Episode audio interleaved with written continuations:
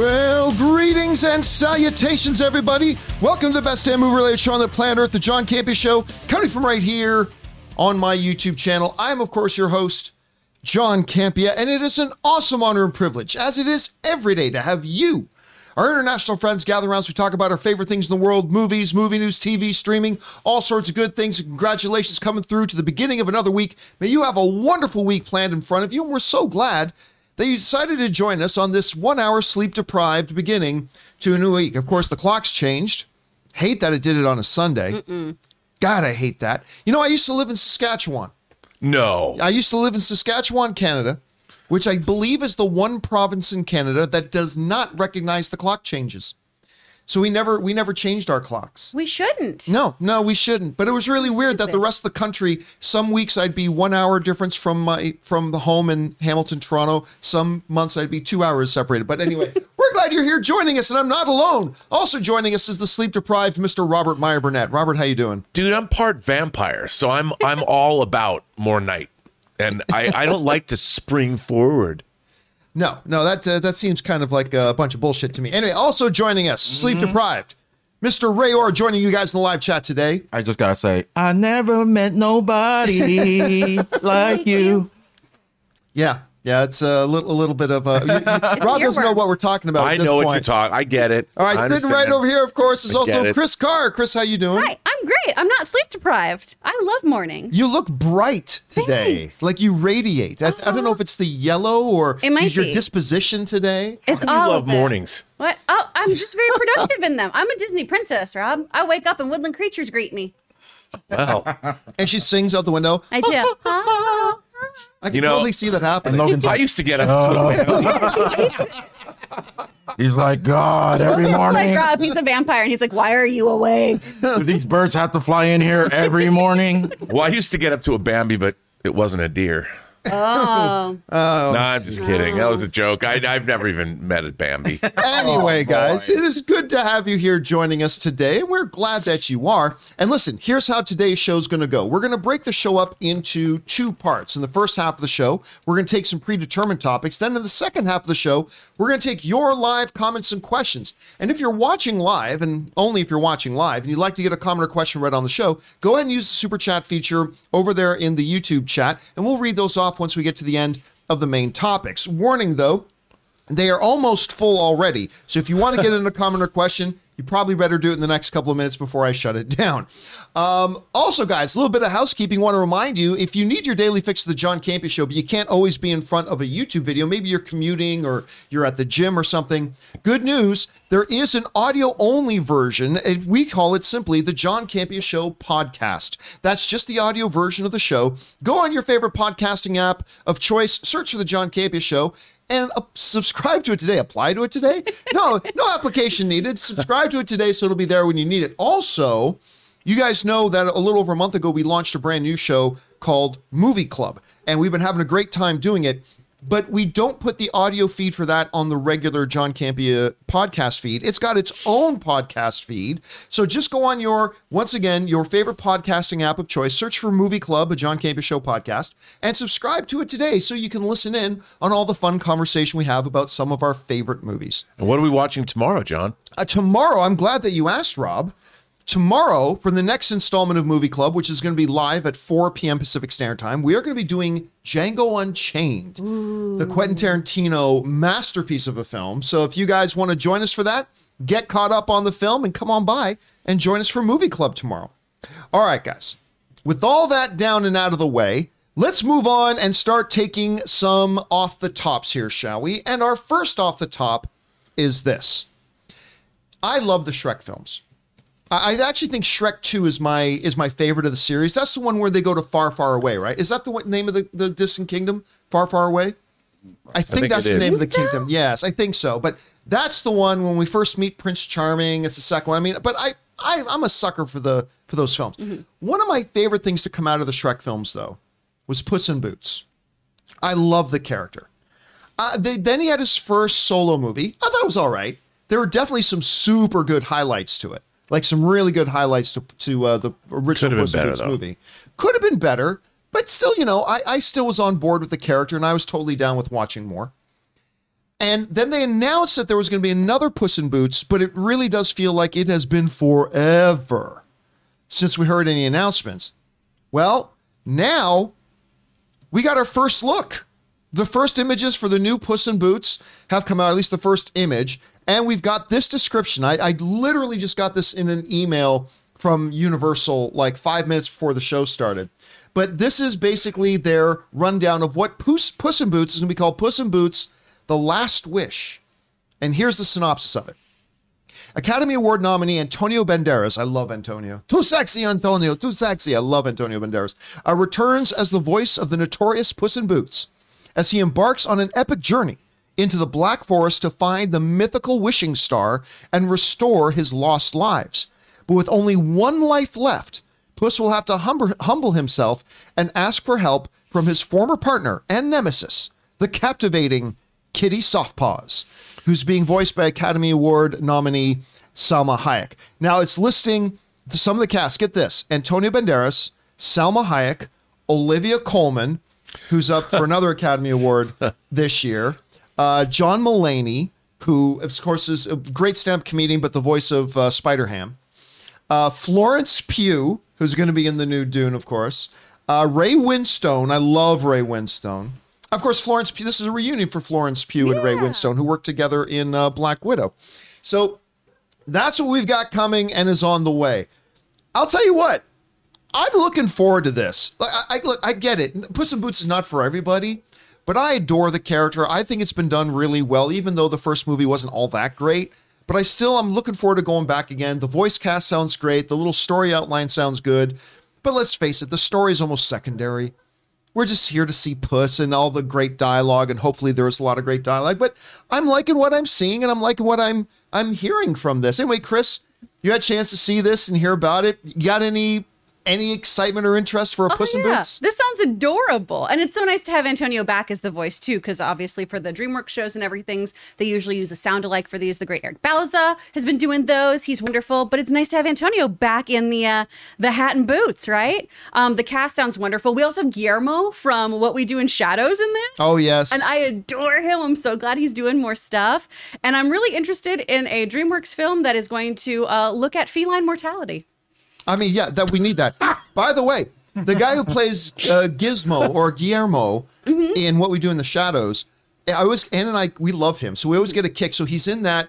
Um, what's the insurance company does with the lizard? Oh, it's Geico. Geico. So he does that one Geico commercial Yeah. with the lizard, but then watching Jack Reacher, all of a sudden he popped up. He's the uh, he's the um, not the what's the ME? No, not the medical examiner. He is the, The coroner. The, coroner. He's the coroner in Jack Reacher, and it's like it's kind of cool to see him stretching his boundaries a bit. Anyway, Rob, you hear about this? What do you think about uh, another Puss in Boots? Well, speaking of feline mortality, I just want to shout out one of my mom's cats died over the weekend. one less problem in the world. Oh, I'm sorry. Too John! soon. Too soon. I'm John! sorry. My mom's big golf.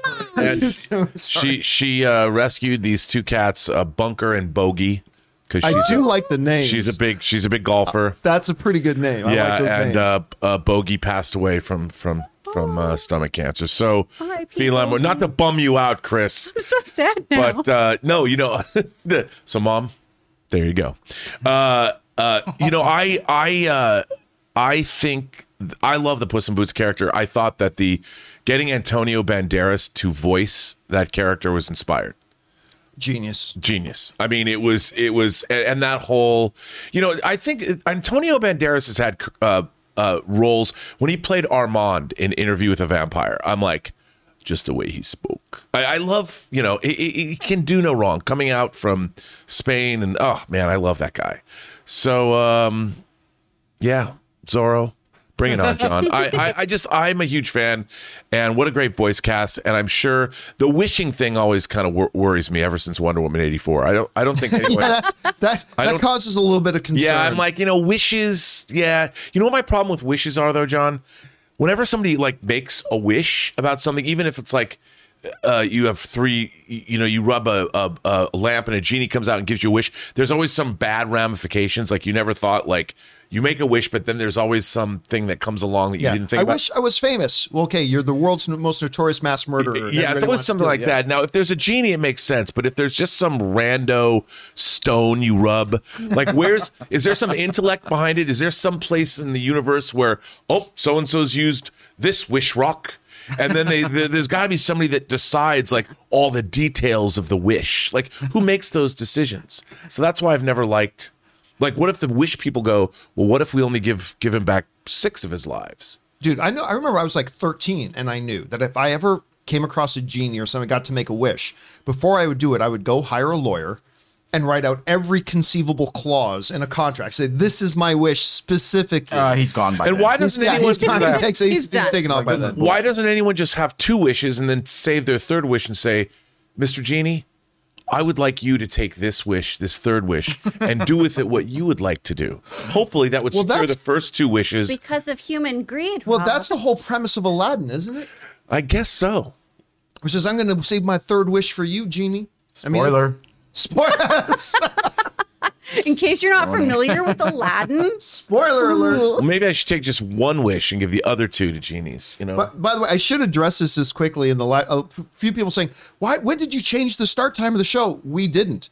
We always start the show at 10 a.m. Pacific Standard Time. Of course, the clocks change. Happens twice a year, guys. Yeah. Get, get on the thing. Anyway, guys, question is for you. What do you think about the first look and the synopsis for the upcoming Puss in Boots? I'm not going to lie. I'm a big fan of this character. I really like it. I, a lot of people aren't, and that's fine too. Are you excited for it? Maybe you're not. Whatever you guys are thinking, jump down into the comment section below and leave us your thoughts. All right, guys. With that down, let's do another off the top, and that is this. Speaking of adorable animated characters, um, there was a little film that came out a little while back called Sonic. And for those of you who might be new around here, I I I didn't even know why they were making it. To be honest, I didn't think it looked all that great. Uh, and I'm not talking about the character design. I thought the movie itself didn't look all that great. I mean, you had Jim Carrey in it, and good Canadian kid. That's always going to catch my attention. And then I watched it, and damn if it didn't win me over. I really like that film. That's that's a funny, charming, sweet. I mean, I don't think it's a great movie, but it's really quite good. And and Ann and I watched it at least three times together. Quite enjoyed it. Talking about like good Canadian kid, Jim Carrey just stole the movie. But not that anybody else was bad in it. It was just a really good overall film. So then they announced they're doing another one. We got our first trailer. Uh, we've got Idris Elba coming as Knuckles. Well, today they launched a brand new trailer. And I honestly didn't know if they were even going to do another new trailer, but they put it out because I thought the first trailer they put out was plenty good. This trailer's better. It, It gave is us, better. yeah, Yeah. we actually got a better idea about what the story is. We understand kind of what it is now that uh, Robotnik is kind of after. Like, actually, he's going to be looking for the destruction of all humanity for whatever his reasons are.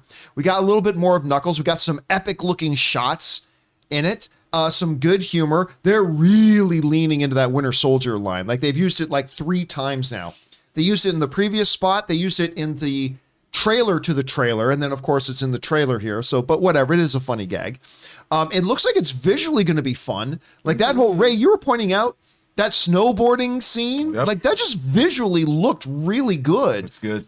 And so, yeah, I've I've gone from being skeptical about the first Sonic movie to actually being pretty damn excited about this one. And I think what we've seen here looks really good. Rob, you had a chance to check out this Sonic trailer. What did you think about it? Well, you know, for me, an aging man with one foot in the grave, the Sonic franchise is something that perhaps I, you know, wouldn't be my first choice to watch. But I have to say, the first movie, despite my reservations, I liked it a lot more than I thought I would. And this actually, if you're going to continue the Sonic franchise, this movie looks, you know, pretty good. Like like it it it looks it looks fairly engaging and it has an interesting plot. And uh I'd watch it. And I think that's a that's a win. And I thought this trailer was was like you said, it's much better. It defines what's going on. And anyone who wants to destroy all of humanity always has my attention. So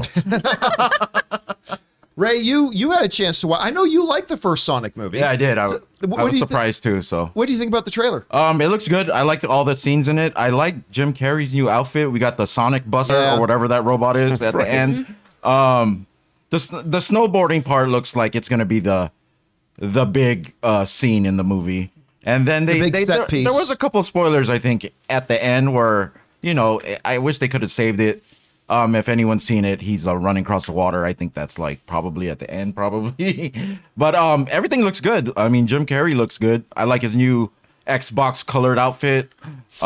You love that color. You love Yeah, I love that, and you hate it because it's like the, partly the Seahawks green.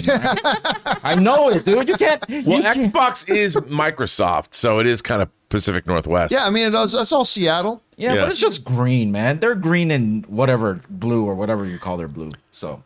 Yeah, yeah, yeah. I- Awesome. I, am down That's to see what I this. I think Knuckles looks intimidating. That one scene he had in the trailer, Yeah, where he brought that yeah. guy down, I was like, yeah, you're not messing with any animal. Any any animal that's actually half human, you don't mess mm-hmm. with. So Chris, I know you're looking forward to this probably Yeah. more than anybody else in this room. What So do you think about the new about it. trailer? I love this. There's that great Easter egg with the Green Hill Zone music as the ringtone. they say the word echidna so everyone knows how to pronounce what Knuckles Yeah, that is. I was like, I was like, okay, so that's how you say Yeah, echidna. Because I remember like, what? How do you say this word? I love all that. I love what we're seeing here. There's so much great uh, story in this trailer, so we know more of the context of- of what's happening with the Chaos uh, Emeralds and with Robotnik. I'm really, really pumped. And I just think, you know, I've said it before on the show, Ben Schwartz knocks it out of the park as a voice actor. He's one of those actors who can go between the mediums so, so well. His improv background just really, really serves him. And he does such a good job bringing this character to life. I'm so pumped to see more of it. The thing about Ben is he's just great in everything. Everything. Yeah. He's the best thing in everything he's in. He really is. Did Did you see that one comedy special on Netflix that was Ben and the lead guy from um, Silicon Valley? Middleditch and Schwartz. Yes. Yeah, their Did- their improv thing. Did you see that little Yeah. improv special? Oh, I, I watch it all the time. that was really I love good. it. I lo- I don't think I've been clear with how much of a crush I have on Ben Schwartz. I love him so much, and that special is so good. And like living in LA, we all get really burnt out on improv, right? Because you always have a friend who's like, "I'm in my improv 101 class. and Yeah, I'd love for no, you to come I- to my showcase." I know like, at least six people doing Yeah, it. and you don't want to go to a comedy's biggest dick thing. That's what it is, really. Mm-hmm. It's not people working together. It's someone trying to be the funniest in the room a lot of times. And they both do such a good job showcasing what long form improv is supposed to be listening to each other, telling a story. If it's funny, awesome. But what's more important is actually connecting with one another. So it's a great introduction into excellent improv. And then he was also great in House of Lies. So um, good. w- uh, with Don Cheadle, Mm-hmm. which was so good in that. But I just keep going back. He'll always be Jean-Ralphio to me. He's so good as Jean-Ralphio. His turn in the after party is so wonderful. Oh yeah, his, Like, yeah, that's right. You only get one shot twice. Yeah. As I'll Jesper, he's that's- great as that. He's he's just so good. Mm-hmm. Anyway, guys, questions for you. Have you had a chance to see the new Sonic trailer? Maybe you have no interest in this uh, franchise. Maybe you have a lot. Maybe this trailer changed your mind. Maybe it didn't do anything to move the needle. Whatever you guys are thinking, jump down to the comment section below and let us know your thoughts. Okay, guys. Let's do one more off the top here, shall we? That's a pretty significant one, and that is this. Now, we know one of the biggest shifts, at least the biggest shift in entertainment since Disney acquired Fox, is the upcoming acquisition that Discovery is buying Warner Media, Warner Brothers, HBO Max. Now, now for those of you who are behind on this story, yes, you heard that right. It isn't the other way around. It's not Warner Brothers buying Discovery Plus, which is what you'd think it would be. It is Discovery Plus buying Warner Brothers, and they're about to take the whole damn thing over. Now, a lot of the questions that we've been having about this, besides a lot of excitement, and I'll tell you straight up, I'm very excited about David Zaslav and the guys at Discovery taking over Warner Brothers. I think it's got a lot of potential for a very bright future. But one of the questions has been okay, so what's going to be the fate of HBO Max and Discovery Plus? Two streaming services that I'm not going to lie, I like very much. Mm-hmm. I have Discovery Plus on all the time. I don't care. I don't care. I'm a love it or list it guy. I am, Such a fun show. it is such a fun show. I am absolutely a Property Brothers guy. Oh man. I like Guy Fieri, that big He's blonde. great. I like Guy Going Fieri. around Big blonde supporting Sonic the restaurants. Hedgehog. He's the Basically. blonde Sonic the Hedgehog guy, Basically. with with He's Super Flavor Saiyan Town Sonic. and whatnot. I like these shows and I don't care. Yeah. Me and Ann like put popping them on every once in a while. But and then of course HBO Max is a tremendously good streaming service. Well, what's going to happen with that once Discovery takes over? Are they going to put into a bundle deal like Disney does with Disney Plus and Hulu? Will they try to merge them into one service? Well, we actually have the absolute answer to that now. They're going to merge them into one streaming service. Now, we all knew this was a possibility, but I honestly thought if I had to put five bucks on it, I probably would have thought they might have kept it as a bundle deal. But they are actually going to combine the two services, primarily because they believe running them as one service is going to save them $3 billion per year. They believe it's going to save them three billion per per year. That's a that's a substantial savings, Joe. That is a five years. That's fifteen billion dollars. In advertise? In how? For how? For why? What? Well, Explain. here's the part that a lot of people forget about. Like I remember when I did our our breakdown about maybe six months a year ago. I did a full breakdown about the actual costs to run a Disney Plus or a Netflix, and the one thing that everybody always knows, you know, acquisition. They know licensing fees, marketing. What everybody forgets because we all use YouTube is the actual technology and operations side, which mm. runs in the billions upon billions upon billions. I may not be be remembering the exact number right, but I believe just the operations of Disney Plus Oh. is seven billion dollars a year. That I mean, that's that's just in operations and technology. Mm-hmm. That's not even anything else. And so HBO Max isn't as high, Discovery isn't as high, but they figure by combining them, they're going to save about $3 billion a year. But they also think they're going to be offering a service that is going to be have wide appeal. You know, one of the things the, the CFO of Discovery said, saying, you know, a lot of people watch HBO, HBO Max gets a lot of its traffic in the evenings. A lot of the, the traffic for Discovery Plus comes in the daytime. We think we can offer something that's got a wide reaching thing. Now, I'm going to look for this, just came out just before we started the show. And he said, listen, this is, comes to us from Variety. He says, Discovery, which is about to become Warner Brothers Discovery within the next month when its merger with AT&T Warner Media closes, has confirmed its plans to combine the current streaming service Discovery Plus and Warner Media's HBO Max into one service rather than offer the two platforms as a bundle. Discovery's chief financial officer, Gunnar Winfields, which by the way, I wish I had the name Gunnar, um, who will always serve, who will also serve as the CFO of the newly combined Warner Brothers Discovery Network, said Monday during the Deutsche Bank uh, 30th annual meeting, Internet and Telecom Conference, that Discovery is making preparations to combine the two streamers, making the first time the company has actually revealed its post merger strategy for Discovery Plus and HBO Max, amid speculation that they could remain solo platforms with bundling options before they are combined. Uh, why, I don't know how to say his name. Uh, Wiedenfels, Wiedenfels uh, says the first step during the the integration will be some time uh, to form of building will be some form of bundling while the new company figures out the best way to merge the platforms. Now, this is what he says. One of the most important items here is that we believe in a combined product as opposed to a bundle. We believe that the breadth and depth of this content offering is going to be a phenomenal consumer value proposition. And he's right, uh, Weidenfeld said. The question is, in order to get to that point and do it in a way that's actually a great user experience for our subscribers, um, for our subscribers, that's that's going to take some time.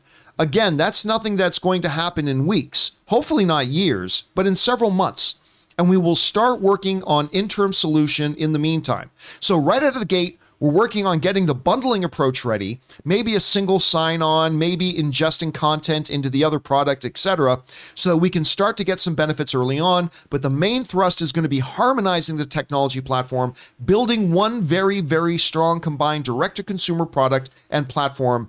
That's going to take a while. So, whole lot there to take in. And a little bit later on, he talks about the, the billions of dollars in savings by combining them.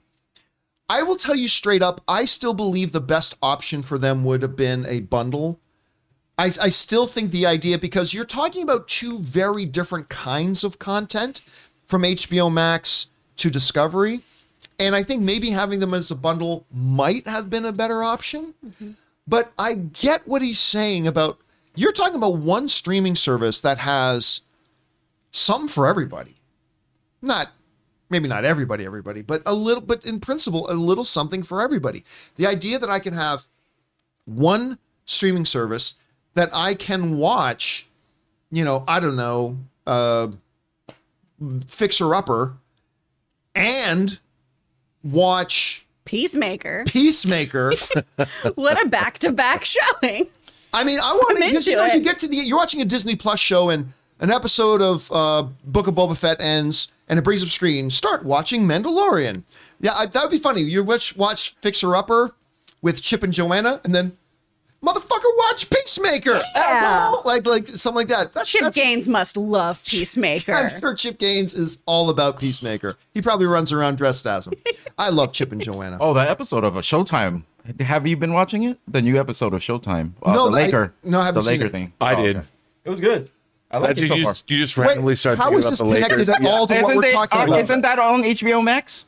Okay, okay, Yes, yes, it is. all right, okay. Okay. There's some It is, Wait a okay. minute, where did that come? You're right. It is on HBO Max. I've been, I love the first episode of Showtime or uh, Winning Time. I mean, Uh, winning time. Yeah, uh, you're gonna like the second episode too. I, I I'm going to watch that today, I believe. But at at any rate, it does offer.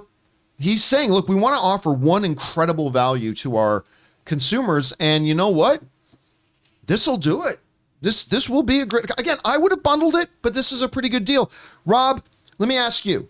You're David Zaslav's. I mean, you've gone from being Bob Iger's racquetball weekend buddy it's true. to now playing chess with David Zaslav. yeah, that's me. So you're his number one consultant, and he asks you, Rob, should we keep Warner Brother or HBO Max and Disney or Discovery Plus as two separate streaming services and bundle them, or should we make them one service?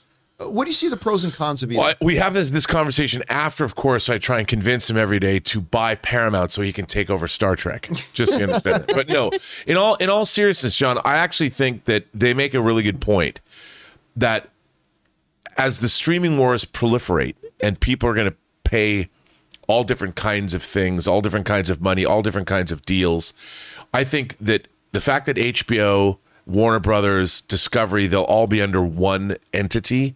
I think it makes good business sense that it becomes one fee that you pay because it'll be whatever they're going to call it. We don't know what they're going to call it. And you and I were talking about, I think you're very astute in saying that they won't get rid of the HBO name no way. Yeah, it'll no, probably be the HBO. Discovery. Yeah. Like Yeah. just as simple as that. Um, I like the idea that it's uh, it's one all encompassing fee that I have to pay to get a wide variety of entertainment. Mm-hmm. I don't I I don't like Hulu and Disney Plus. Give me one. I mean, I understand why, but I I I like this idea because you know, John, my viewing habits and I think a lot of viewing habits are such that you can watch Fixer Upper and then jump over and watch Peacemaker. My my viewing habits run the gamut. I watch so many different kinds of things. I mean, on Netflix, I'll watch Midnight Mass and then The Great British Bake Off. Yeah. You know, that's a that to me is a nice nice afternoon, and so I think this is actually really a, a good idea. I think for a company, they're making some bold moves, and uh, I think it probably makes sense in the long run. Now, some people are mentioning, you know, uh, I've seen a few people in the live chat saying, you, why, why do you call like Discovery Max? You know, taking the Max part. But here's the thing: HBO, as as a as an IP, is I'll go so far as to say the most respected name uh, in in quality streaming television or quality broadcast television, uh, television cable cable network television. That is the most award laden, honored, best shows in history kind of thing. I I just don't see there being any possible way that whatever the name of this new streaming service is, that they do not have the letters HBO in it. I, I I, just can't imagine it. Yeah. And I, I think that HBO Discovery, what that says, you know, the discovery of new entertainment worlds, that's probably instead of HBO Go and HBO Max, I think the whole idea of HBO Discovery is a really cool corporate branding idea. Yeah. Chris, you're in charge Oh, of yay. this whole thing. Exciting. Do you do you number one, do you bundle them as two separate services? Number mm-hmm. or two, do you merge them into one streaming service? And then what do you name it? If you had an opportunity to name it there. Oh man. Well, as as I made very clear, I do not understand mergers since I was like, how would it save them that much money? um, but like what Rob was saying though, I like the idea of a one-stop shop for all of my shows. Because yeah, I'm I'm comic content and food shows. That's kind of my consumption. Right. So I want to watch Barefoot Contessa and Doom Patrol. That's what I want to do. I want Ina Garten and then I get to see the robot.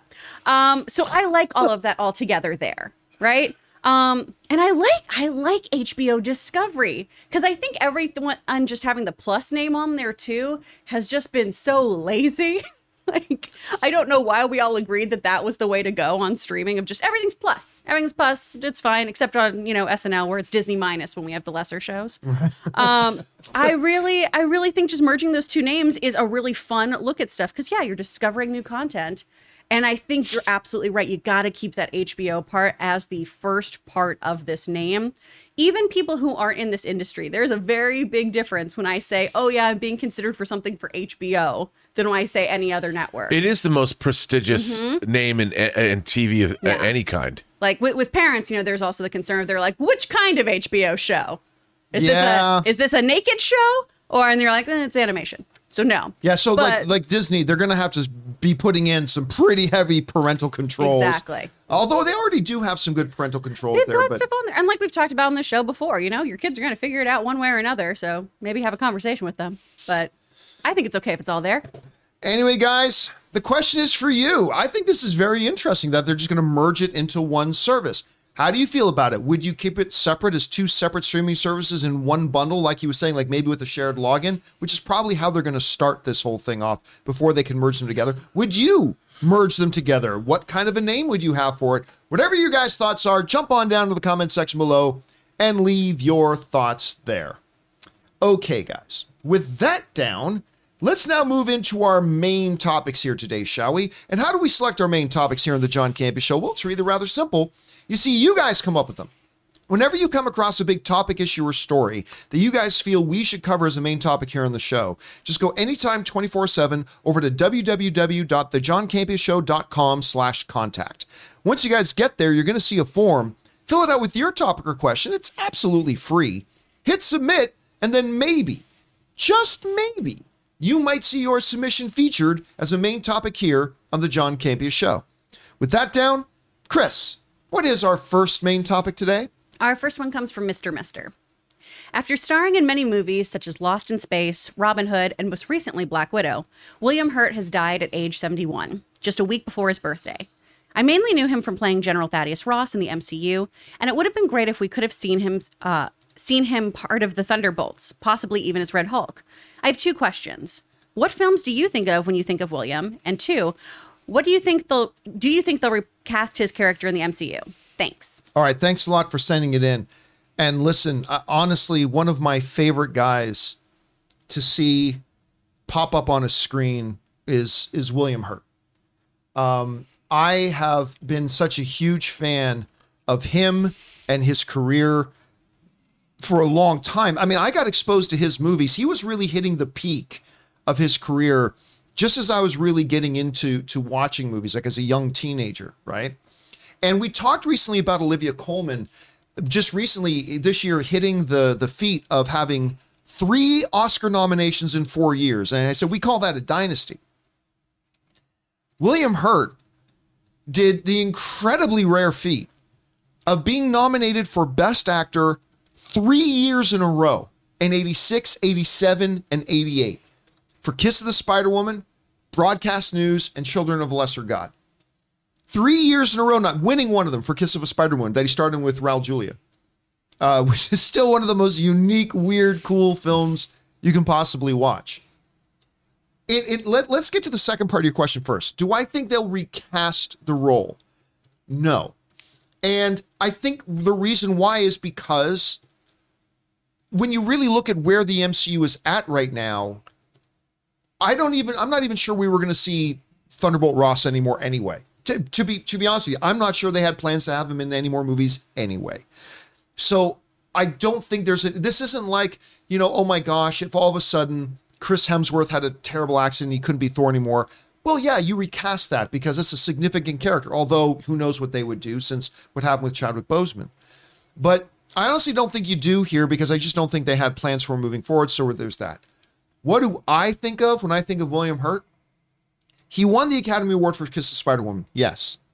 And he was absolutely fantastic in Children of a Lesser God with Marlee Matlin, who did win the Academy Award for that mm-hmm. movie. But for me, it's broadcast news. Albert Brooks, Holly Hunter, and of course him, William Hurt. That movie made such an impact on me. And oh my God, the scene of Albert Brooks taking over the news desk is like one of my favorite scenes ever. like I just I love that. But I just thought he was so good and he showed his real versatility in that. And and of course he he I believe he got an Emmy nomination or two as well for his career at any rate. I just loved it. And I remember I finally got a chance to meet him once at one of the studio lots in the cafeteria. He came into the cafeteria when I was in there because I was visiting the studio a lot for something. I was in the cafeteria. He came in. I got a chance to introduce. I was a big fan, and which was I never had a chance to interview him in my career, which which is really sucks. But this guy is one of the greats, like absolutely one of the greats. And uh, William Hurt passing away uh, is a total gut punch. And and of course, again, then he got another Academy Award nomination for A History of Violence with Viggo Mortensen, which he was so good in. He was in that for like 10 minutes too. Yeah, 10 minutes, and, And- he got an Academy Award nomination. Yeah. Got very much Dame Judi Dench for uh, Shakespeare, in Shakespeare in Love, Love, yeah. right? There was kind of a theme going on there. Anyway, Rob, uh, you heard about the passing of William Hurt. What instantly comes to your mind when you think about uh, this incredible actor? The first time William Hurt made an impression on me, and it was a huge impression, was in 1980's Altered States, which is one of my favorite science fiction movies ever. And it was based on uh, uh, Chayefsky wrote a book, and famously he didn't like the way the script was was written, but it was directed by Ken Russell, and he plays Dr. Jessup, who is kind of a cracked scientist who's looking for the ultimate truth. And Bob Balaban's in that movie. Uh, uh, Blair Brown is in that movie. I love Altered States, and I was 13 years old when I saw it. It was hugely influential on me. And then he was in Lawrence Kasdan's first feature. Lawrence Kasdan, who wrote Empire Strikes Back and Raiders of the Lost Ark. He also directed Silverado. His first movie was Body Heat and William Hurt was in Body Heat with Kathleen Turner, and Kathleen Turner sort of manipulates him. And uh, you're not very smart, are you? I like that in a man. Uh, it's uh, Body Heat is is is incredible. And then the third movie, Lawrence Kasdan's next film, was The Big Chill, which was in 1983, and uh, he was in that, and he plays a a a, uh, uh, a radio psychologist on KSFO in San Francisco. And those three films meant so much to me in my teen years from the time I was 13, 14, 15, moving into high school. And um, and then of course all the movies you mentioned, John, and he was just he was there was something about him. He, he had a very ethereal quality to him when he wanted to, uh, but he could also be very down to earth. But I I I watched his performances over and over again in the 80s. And um, he, he was only 71 years old. It was right before his 72nd birthday. And I hope to see a lot more of him, but I'm sad that he's gone. Chris, when you think about the the incredible career of William Hurt, I, I still I still can't believe he's gone. Um, what are the projects and things and moments and memories and films of his that stand out to you when you think of him? Well, as an actor, and you know the the side of his um, public life that he chose to show us, you know, he gave this very um, next generation Gregory Peck kind of persona. Right, he came across as this like gentle, learned man in so many things. Um, even when he was being manipulated by people, there was something that was very elegant about him on screen and everything. Broadcast news really, really hit me. I'm actually filming something this weekend that is very much in the vein of that, um, and that set up set us up for shows like like uh, Newsroom and Yeah. you know the morning show and all these kind of behind the scenes looks of what happens in media which is really really cool and i love that film um, but children of Le- a lesser god is probably the one that stands out to me most with with Marlee's very very well deserved academy award nomination historic uh, academy award win? win Did no she- she, yeah, won yeah. She won. um, but man because she is so incredible in that film oh it is so so and she's in Coda. yes yeah which And, is just and like gotten a lot of awards. She's getting a lot of awards. And, and you, you look at that. I mean, that's a that's that's a forty year career almost. I mean, We're- thirty five years. And it's such a beautiful uh, full circle moment too to see her just really advocating for other deaf actors and having you know Troy getting his nomination and all this. So it's it's really wonderful to just think back about that first film that we really took notice of her. That obviously William was in with her, um, really helping lift up her performance as well. Anyway, guys, question is for you. The great William Hurt has passed away at the age of 71. Uh, so many iconic moments, like multiple Academy Award nominee, Academy Award winner. When you think of this guy's incredible career, what stands out to you? What brought you the most joy? How did he entertain you uh, in your movie watching life? Whatever your thoughts are, jump down to the comment section below and leave your thoughts there. Okay, guys. With that down, let's move on to main topic number two. Chris, what is our second main topic today? Second topic is from Shelby. Hi, John and lovely crew. I watched Turning Red this past Saturday on Disney Plus, and wow, what a beautiful, sweet, insightful film about growing up and finding your true self. Relatable teen girlhood moments galore. I would have loved to see this in theaters. The animation was breathtaking. Did y'all get a chance to watch it, and what did you think? The John Campea Show makes my week. Love y'all, and bring on the filthy. Well, thank you, Shelby. Appreciate that very much. And yeah, so look, so Turning Red, that dropped on Disney Plus uh, last Thursday night. But I had to choose between watching that or watching the new Ryan Reynolds, Jennifer Garner film, um, The Adam Project. And I can only pick one, pick that one so we could talk about it on Friday. So we didn't get a chance to talk about it on Friday, but I did want to talk about it now. I was obviously very taken with the idea of this film. Number one, because it's Pixar, and I, you guys know what I think of Pixar. I just think they're probably, arguably, maybe the best movie studio, not just animation studio, maybe the best movie studio in the business, arguably. Number two, uh, you had Domee Shi, who's directed Bao, Yeah. which I loved Bao. It is one of my all-time favorite short films. I adored it so much, and she's a good Canadian kid. And so uh, that. And then three, it just looked really cool. And I love the fact when we started seeing the trailers, the movie is also a little bit of a love letter to the city of Toronto, which I, I lived in for a lot of years. And I grew up my whole life living right beside Toronto. Uh, and so you put all those things together. So obviously I'm interested, but would it be any good? Disney made the most mind-numbingly stupid decision, of course, to pull it from its theatrical run and simply put it on Disney Plus. We'll talk about that in just a minute. So Anne and I sat down and watched Turning Red. This movie's phenomenal. It is absolutely not. I, I use the word delightful a lot. It so applies here. This movie is delightful and charming and smile inducing. But and, and you know there was some controversy going around about one film critic said he couldn't relate because it was about Asian and Canadian culture and, and I'm, I'm not gonna the guy was just saying something was on his mind probably didn't say it right I'm not gonna pile on that but I I disagree with that because one of the things that movies like Turning Red and like Big Fat Greek Wedding and others is that when you find when you watch these movies that kind of focus on a different cultural context, you realize we all have the exact same human experience. It just expresses itself a little bit different. Because who has not have an who has not had an overbearing mother other than me? Because I love my mom who watches every day on this show. My mom's a perfect mom. But come on, who has not had an overbearing mom? Who has not had to deal with the pressures of like, especially going into grade eight? You're you're at the you're the no the senior here, but you're getting ready to go into high school. You're going through all sorts of sociological, physiological changes. You know, like every like that whole experience is absolutely crazy. And and I I grew up in a family where I had two sisters who were uh, five and six years younger than me.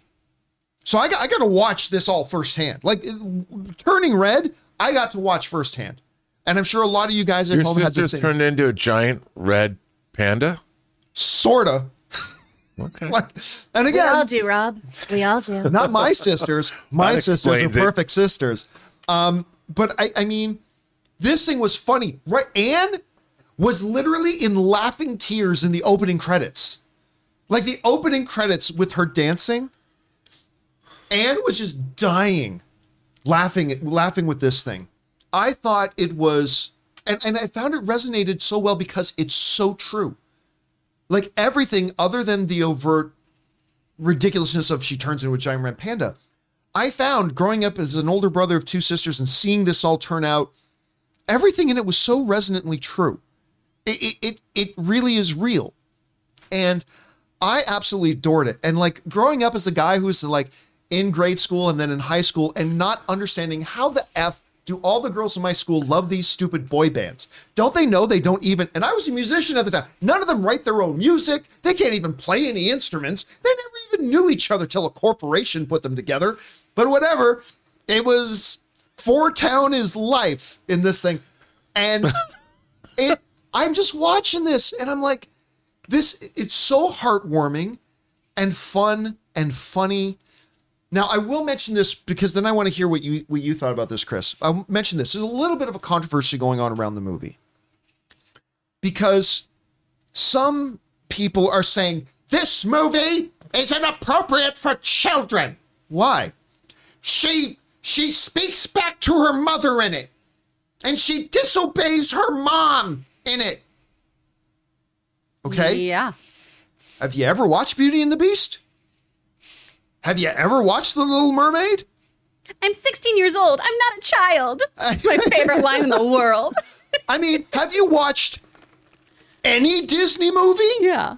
The child always disobeys the parents, and the child always talks back to the parents. And I got news for you. And I'll put a giant asterisk next to this as somebody who is not a parent. But I got eyes. They all do. We we did. You did. Everybody did. And I thought there was a beautiful message in this movie. Because remember, May May in this movie, she starts off as being the perfect child, right? And, and most children are never there. So this movie was telling it from a point of view about how there has to be this balance of, you know, being respectful and honoring your family and blah blah blah. But you're also entering that age where you're finding your own individuality. You're this is the age where all of us start to push the limits and the boundaries and a little bit kind of stuff and discovering who we are. And with that comes a bit of rebellion. Again, I grew up with two six sisters, five and six years older than me. I saw this all firsthand. Mm-hmm. So if you're going to complain that this movie shows children being disobedient, welcome to fucking Disney films. This Or, is what happens. or the planet Earth. Yeah. Or yeah, welcome to the planet Earth because that's reality. And I thought it handled it in a beautiful, wonderful, emotional, but funny way. And I just thought it was fantastic. And I'll tell you something that's never happened to me before in my life. I have never gotten a text message from Ray Aura out of nowhere just to talk about a movie he just saw. I've never had, he'll text me and everything. I've never had, John, blah, blah, blah. But I'm sitting down, I was playing poker the other night, and I'm sitting down, my phone starts going off. I'm like, what's going on? It's Ray. John, turning red is amazing, and blah, blah, blah. Because he wasn't there with the end night. But just Ray, I wanted to get, I haven't talked to you about it yet. what do you think about turning red? Um, you know, I don't watch Pixar films. The last one I I watched was WALL-E, and I only watched them like because I was either on a date or like a ex girlfriend, like those movies. So I never was really into them myself. Um, I put this movie on just because I was working on uh, stuff like on the computer and just as background noise. Right. So every now and then I would hear something and I was like, "That's pretty funny," or, or the song, the music. Lud- Oh, the music was so funny. What's his name? That's- Ludwig Gor- Göransson. He did the whole soundtrack. Yeah, I the same guy who did the Mandalorian soundtrack. Yeah. So like, and I was like, this actually sounds pretty good. So after I was done and ready to go to bed, I put that movie on again so I could watch it, and I watched it, and then I watched it again last night too. I just think the Did you music. cry? Uh, but no, You did, but didn't so- you? No, no, no, no. But some of the music was like, it it would target you to actually like feel emotions. Cry. I do. Uh, let me interrupt you for a second. Oh, sorry. I got uh, the first Conchu in the live chat is saying, "Wow," and it doesn't even have the word "moon" in the title. yep, that's how good this thing was. I, I'm telling you, if you take away, okay, obviously I'll be somewhat connected to it because it deals with like the Asian culture. But even taking that out, I don't know if it's because I haven't seen a Pixar movie in a long time. I like the style of like the characters, like Yeah. how how obnoxiously like over they are in the way they're animated, like the tall girl or like the short short dad. I mean, I knew two or three pockets, uh, groups of girls in elementary school that had that exact demographic right there. You know, the same thing. And then like like you, John, with two sisters, older one and uh, younger one, I went through the New Kids on the Block and NSYNC. New Kids on the Block and NSYNC were Dude, I surrounded living, living with one of those sisters. I am still going through the new kids on the block and the NSYNC thing. But instead in this of house, but instead of a brother that hated it all, I actually appreciated their music, and I, I I was called names for doing that, but I don't care.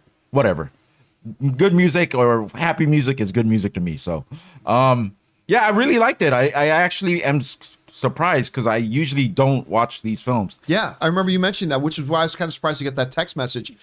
Chris, you watched Turning Red. Oh, hell yeah, I What did. did. you think about it? I love this movie. It's so freaking cute. And yeah, I, I mean, I begged my mom as a kid to take me to the NSYNC No Strings Attached show. I desperately, desperately had to be there so I could see JT and JC. Ah. Um, I think She's this is into great. it's happening. I love the details in this movie. All the girls having their little friendship bracelets, the nods to anime in the animation. It's so rare now in like Disney and Pixar films that we have the a- animation actually provide comedic moments. We rely so much on dialogue now. So to have physical comedy just from the animation is so so cool in this and I love that. And when you talk about the relatability here, it's about that kind of dichotomy that you experience as a kid between who your parents see you as and the person who you are becoming. Yes. Like growing up as as the oldest and I was like we we joked in my family that I was the trophy kid and I grew up in a Catholic household. I was very sweet and obedient at home. I I worked really hard. I got a job the minute I could. I really tried to stay on the straight and narrow, but I was also this really loud obnoxious theater kid at school who had a foul mouth and like when I started doing stand up and things like that, this is something I dealt with into my 20s of my parents know me as this person and everyone else knows me as this mm-hmm. person. How do I kind of marry these two ideas together? And it's really really cool to see that play out in a film like this. So going back to what you were talking about before, John, about it shows somebody speaking out and i had somebody else talk about like i don't know if they should have made a period joke in a children's film which was ridiculous to me it's a coming of age story it's a pretty big part of coming of age like this is this is what all teenagers do. They are going to talk back to their parents at some point. They're going to try to find their identities and their sense of self. And this film does such a beautiful job showcasing how that can all play out with obviously a very very large in your face this is how hard it can be to control your own emotions and feelings. And we've all experienced the level of cringe that May May has had, and it's just about embracing your cringe. I love it. I gotta tell you, the mom character. First of all, the first you you start to love all the characters. Her circle Mm-hmm. of friends, They're so cute. they are Anne's circle of friends. Yep. Like one was Lara, one was Vivian. Well, I mean, it, it was like it, it's funny because you look at the circle of friends, it's totally a circle of friends. But then you start to love the mom character. You mentioned like you're right. There's a whole bunch of things. They shouldn't have a joke in there with a, a joke about a period in this. I'll tell you what, that's one of the best jokes I've seen on a movie screen in a long so time. good. I nearly fell off the couch. I was so the office kind of uncomfortable and laughing hysterically. It's like I remember when that scene happened. I won't tell say exactly what happened, but Anne was like, "No," mm-hmm. and I'm like, "Oh my god!" Like it's one of the best. But the dad, mm. The dad doesn't get a lot of time to shine in this movie till closer to the end. But I fell in love with him He's so sweet. fell in love with the dad character. Uh, May May was fantastic. It gets a little wild at the end, and you could tell it's a period piece because they still call the stadium Sky Dome. In the thing today, it's only it's called the Rogers Center, but back in the day, it was called the Sky Dome. But so it gets a little bit wild at the end, but still. And by the way, all the ants, the ants start I love showing up. That that part uh, blew me. o- That's when the movie went. Psh, when they combined both the songs together, I was like, We don't go they're- to specifics, but yes, when they start Yes, I combining the like, songs. Oh my god, that's so good. Anyway, I wanted to ask Rob because Rob, you haven't had a chance to watch No. this movie yet. Obviously, this is not a movie. It's not targeted at me, but God, I loved it. It's uh, it's obviously not targeted at you either. But where's your anticipation level been for this, and what have you been hearing about it? Well, I, you know, I make it a point to see all the Pixar movies. I mean, I'm a huge Pixar fan, and I have to tell you, John, I always regret it when I didn't see him in a theater. My biggest was Coco. Oh, When I so I. I didn't see Coco in a theater, and of course, you know, I buy them all on Blu-ray or now 4K when they come out, if they come out anymore. But uh, I, you know, I put on Coco, and the first five minutes, you could tell the color palette was different than any other Pixar film, and I was so blown away by it, and I was I was kicking myself that I didn't see in the theater. Well, this, I guess I I can still see it in a theater. I've got a few more days where if I want to go into Hollywood and see it, I can. but I really want to see this. I mean, it it all Pixar movies appeal to me, but everybody um who's like I just keep hearing the enthusiasm that the three of you have. And I, you know, really want to see it. I mean, like you said, John, if you're a student of cinema and if if you like animation at all, which I've always loved, um, even though I'm a snob about it, you have to see a Pixar film is that's the Tiffany standard to me of Western animation. Ooh, that's a good way to put it. I, I, I want to say one, like when you say it's targeted towards guys, I think like I never even saw that. I guess it flew over my head. I knew it was about that, but none of that ever bothered me while watching it. And also, I think it's just like a, a good movie. I think if we Yeah, learn, yeah. it's a good movie. if we learn about humans, no matter female, male, whatever, we'll all understand each other better. I think. But um, Agreed.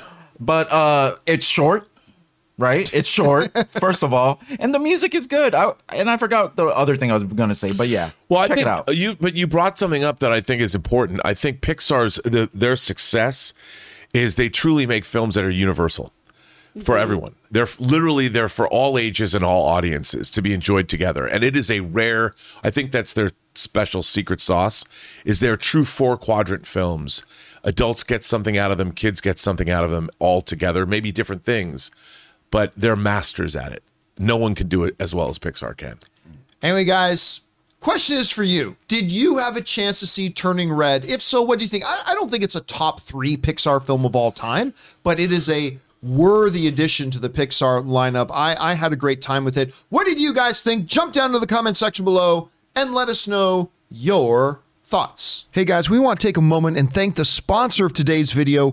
Peloton. Now, listen, in the never ending quest to try to stay in shape, one of the keys is to vary up your workout and your exercises to make sure you avoid losing your motivation and keep from getting burnt out from doing the same thing over and over again. Peloton has you covered. I know for me, one of the keys was getting my Peloton tread and using the Peloton app to get my varied workouts in. And Peloton just keeps pushing you forward with new classes, new music, new ways to keep your workouts fun and motivating. One of the newer offerings that has me personally really excited is their boxing classes. Peloton is stepping into the ring with its newest discipline, and you don't even have to have any gloves. Discover a fast, furious, and fun workout with Peloton instructors in your corner.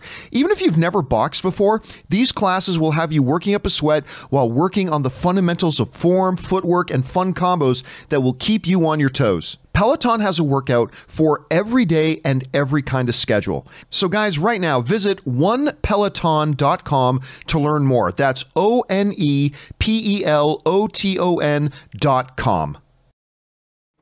And thank you to the good folks at Peloton for supporting this episode of the John Campea Show.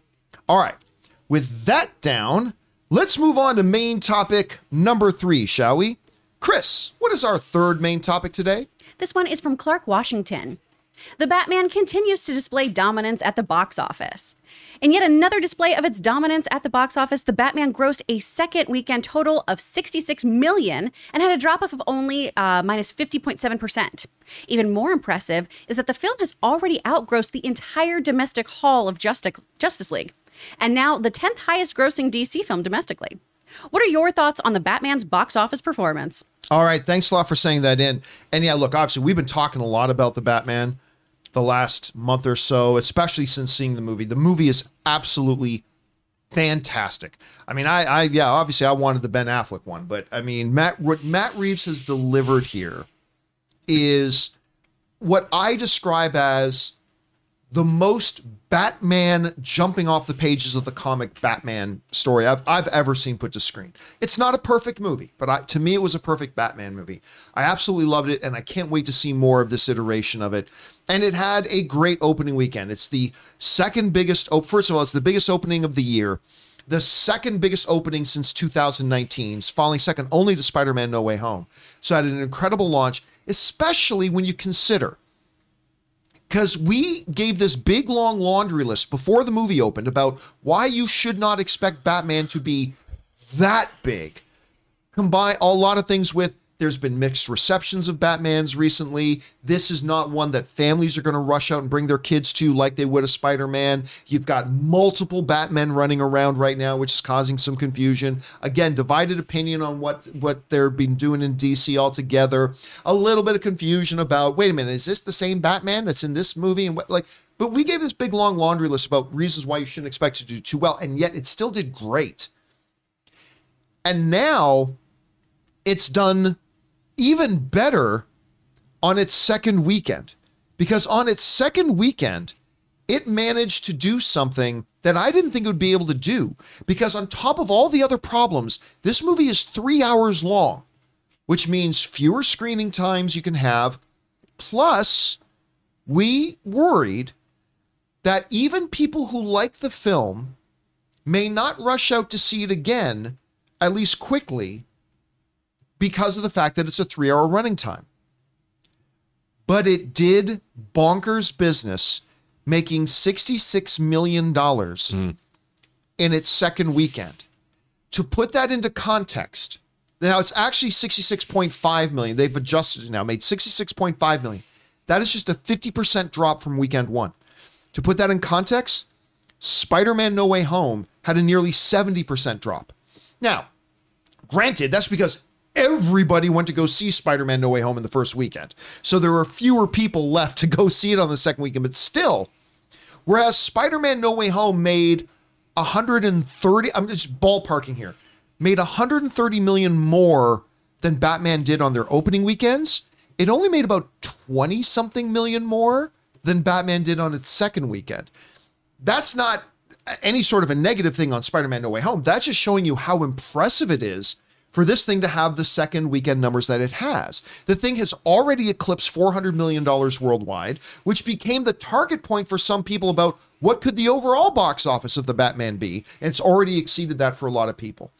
So there is just no way to try to paint this thing as anything other than a monumental success, especially when you consider all this stuff. It's a much darker film, not family friendly, three hours long, some division over about whether people even like Batman on the recent Batmans we've had. I love our recent Batman, but a lot of people didn't. This is absolutely incredible. For it, and, and I wouldn't have guessed. Like I, I thought it would take less than a 60% drop. I wouldn't have guessed 50. So for it to make this kind of cash, that tells me more than anything else word of mouth. This tells me that there were probably a lot of people that might have been on the fence about seeing the Batman and then hearing the great reviews, seeing the great word of mouth coming out from people who saw it, and then a bunch of people who weren't sure and therefore didn't go to see it first weekend thought, yeah, let's go check this out. And that's the power of the word of mouth. And that's what happens when you have a damn good movie and they have a damn good movie here. Rob, you see these numbers 66 million, only a 50% drop from week one to week two for a three hour movie that's dark, not really family friendly, all that kind of stuff. What do you think about this result and what stands out to you most about it? Well, it doesn't, first of all, it doesn't surprise me. I mean, we receive what I want, which is an auteurist vision. There's true authorship behind this. We're getting a, a, very strong point of view, a different look at the Batman. I, you know, I've heard some criticisms leveled at this, at this film, like, well, I mean, how much different can this be? Well, yeah, because it's a Batman movie. Like, I don't know. do you want to put him in space? Please don't.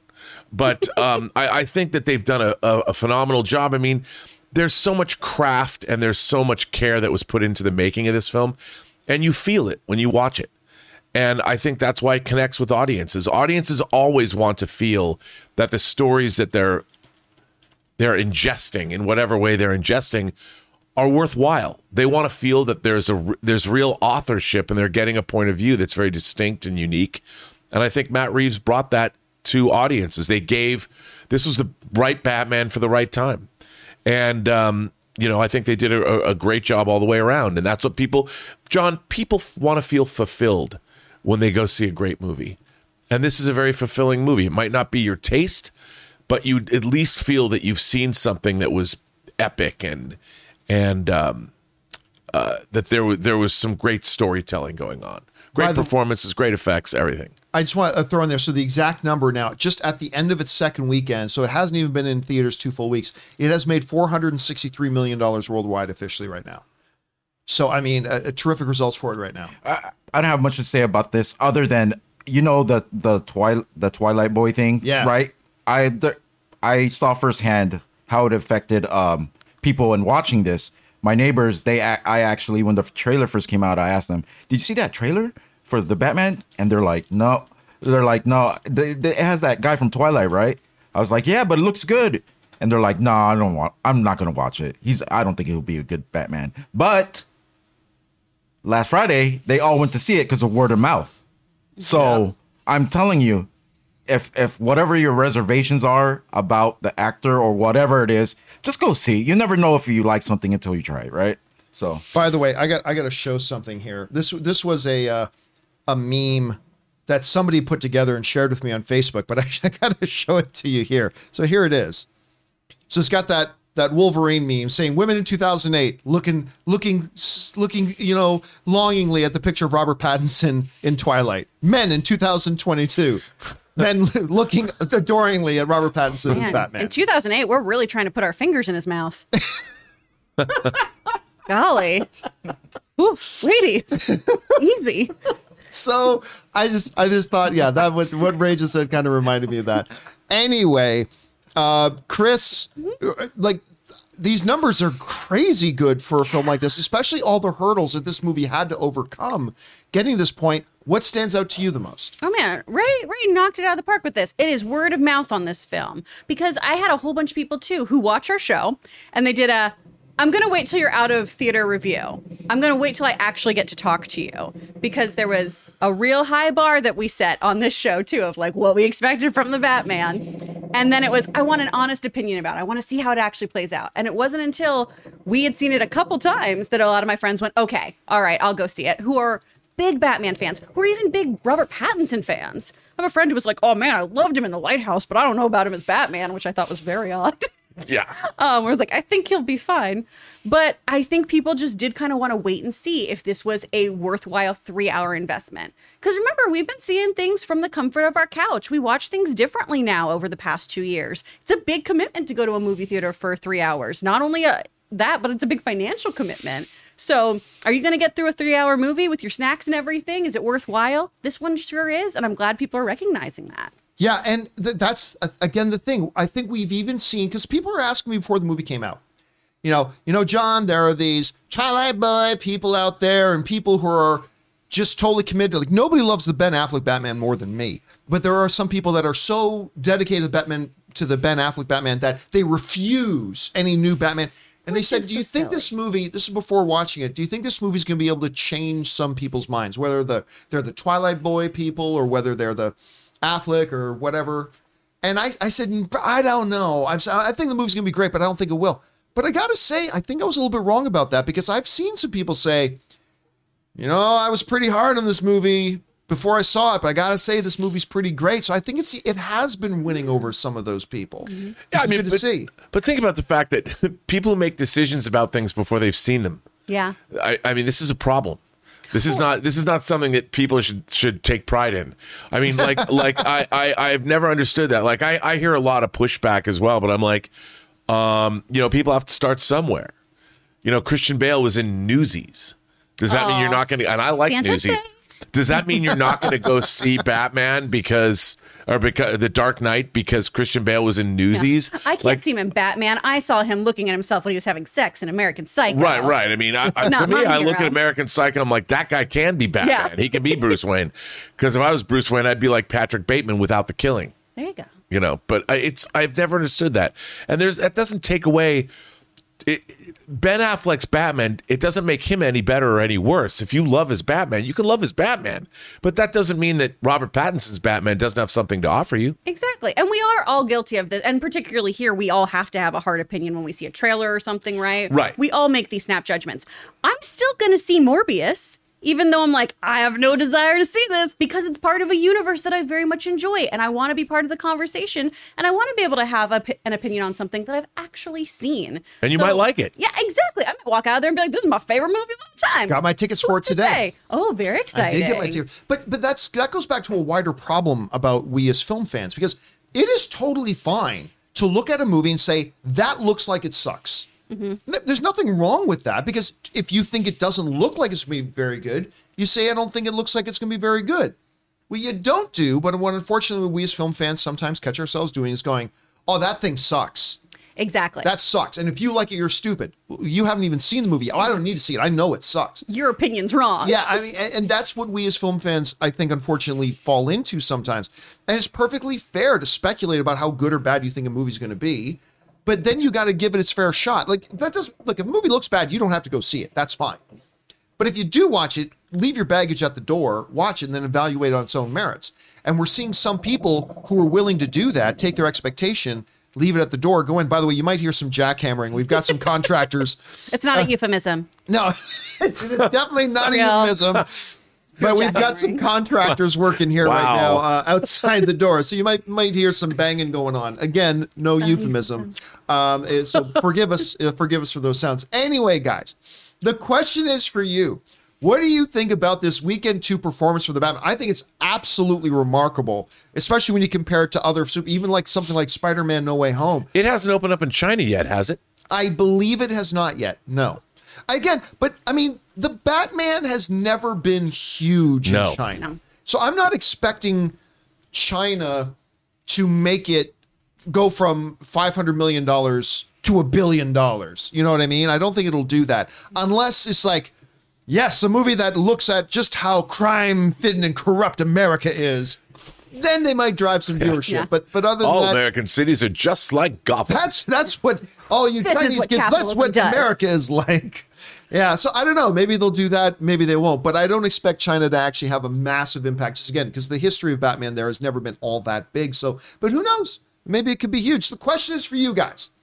What do you think about these results for the Batman? And what did you think about the Batman? Maybe you hadn't had a chance to see one the last time we talked about it. Maybe you're one of these people who've gone and caught up on it just recently. If so, what did you think? Whatever your thoughts are, guys, jump on down to the comment section below and let us know your thoughts. We want to take a minute and thank the sponsors of this video, Liquid IV. Now, listen, just one stick of liquid IV added to 16 ounces of water will hydrate you faster and more efficiently than just water alone. It contains five essential vitamins like B3, B5, B6, B12, and of course vitamin C with three times the electrolytes as traditional sports drinks. And what makes liquid IV so effective is the science of cellular transport technology or CTT. See, it's designed to enhance rapid absorption of water and other key ingredients into your bloodstream faster and more efficiently. You know, Ann and I get up pretty early in the morning to go to the gym because we can't go to the gym at any other time during the day. And for the last couple of weeks, I have been drinking one full glass of water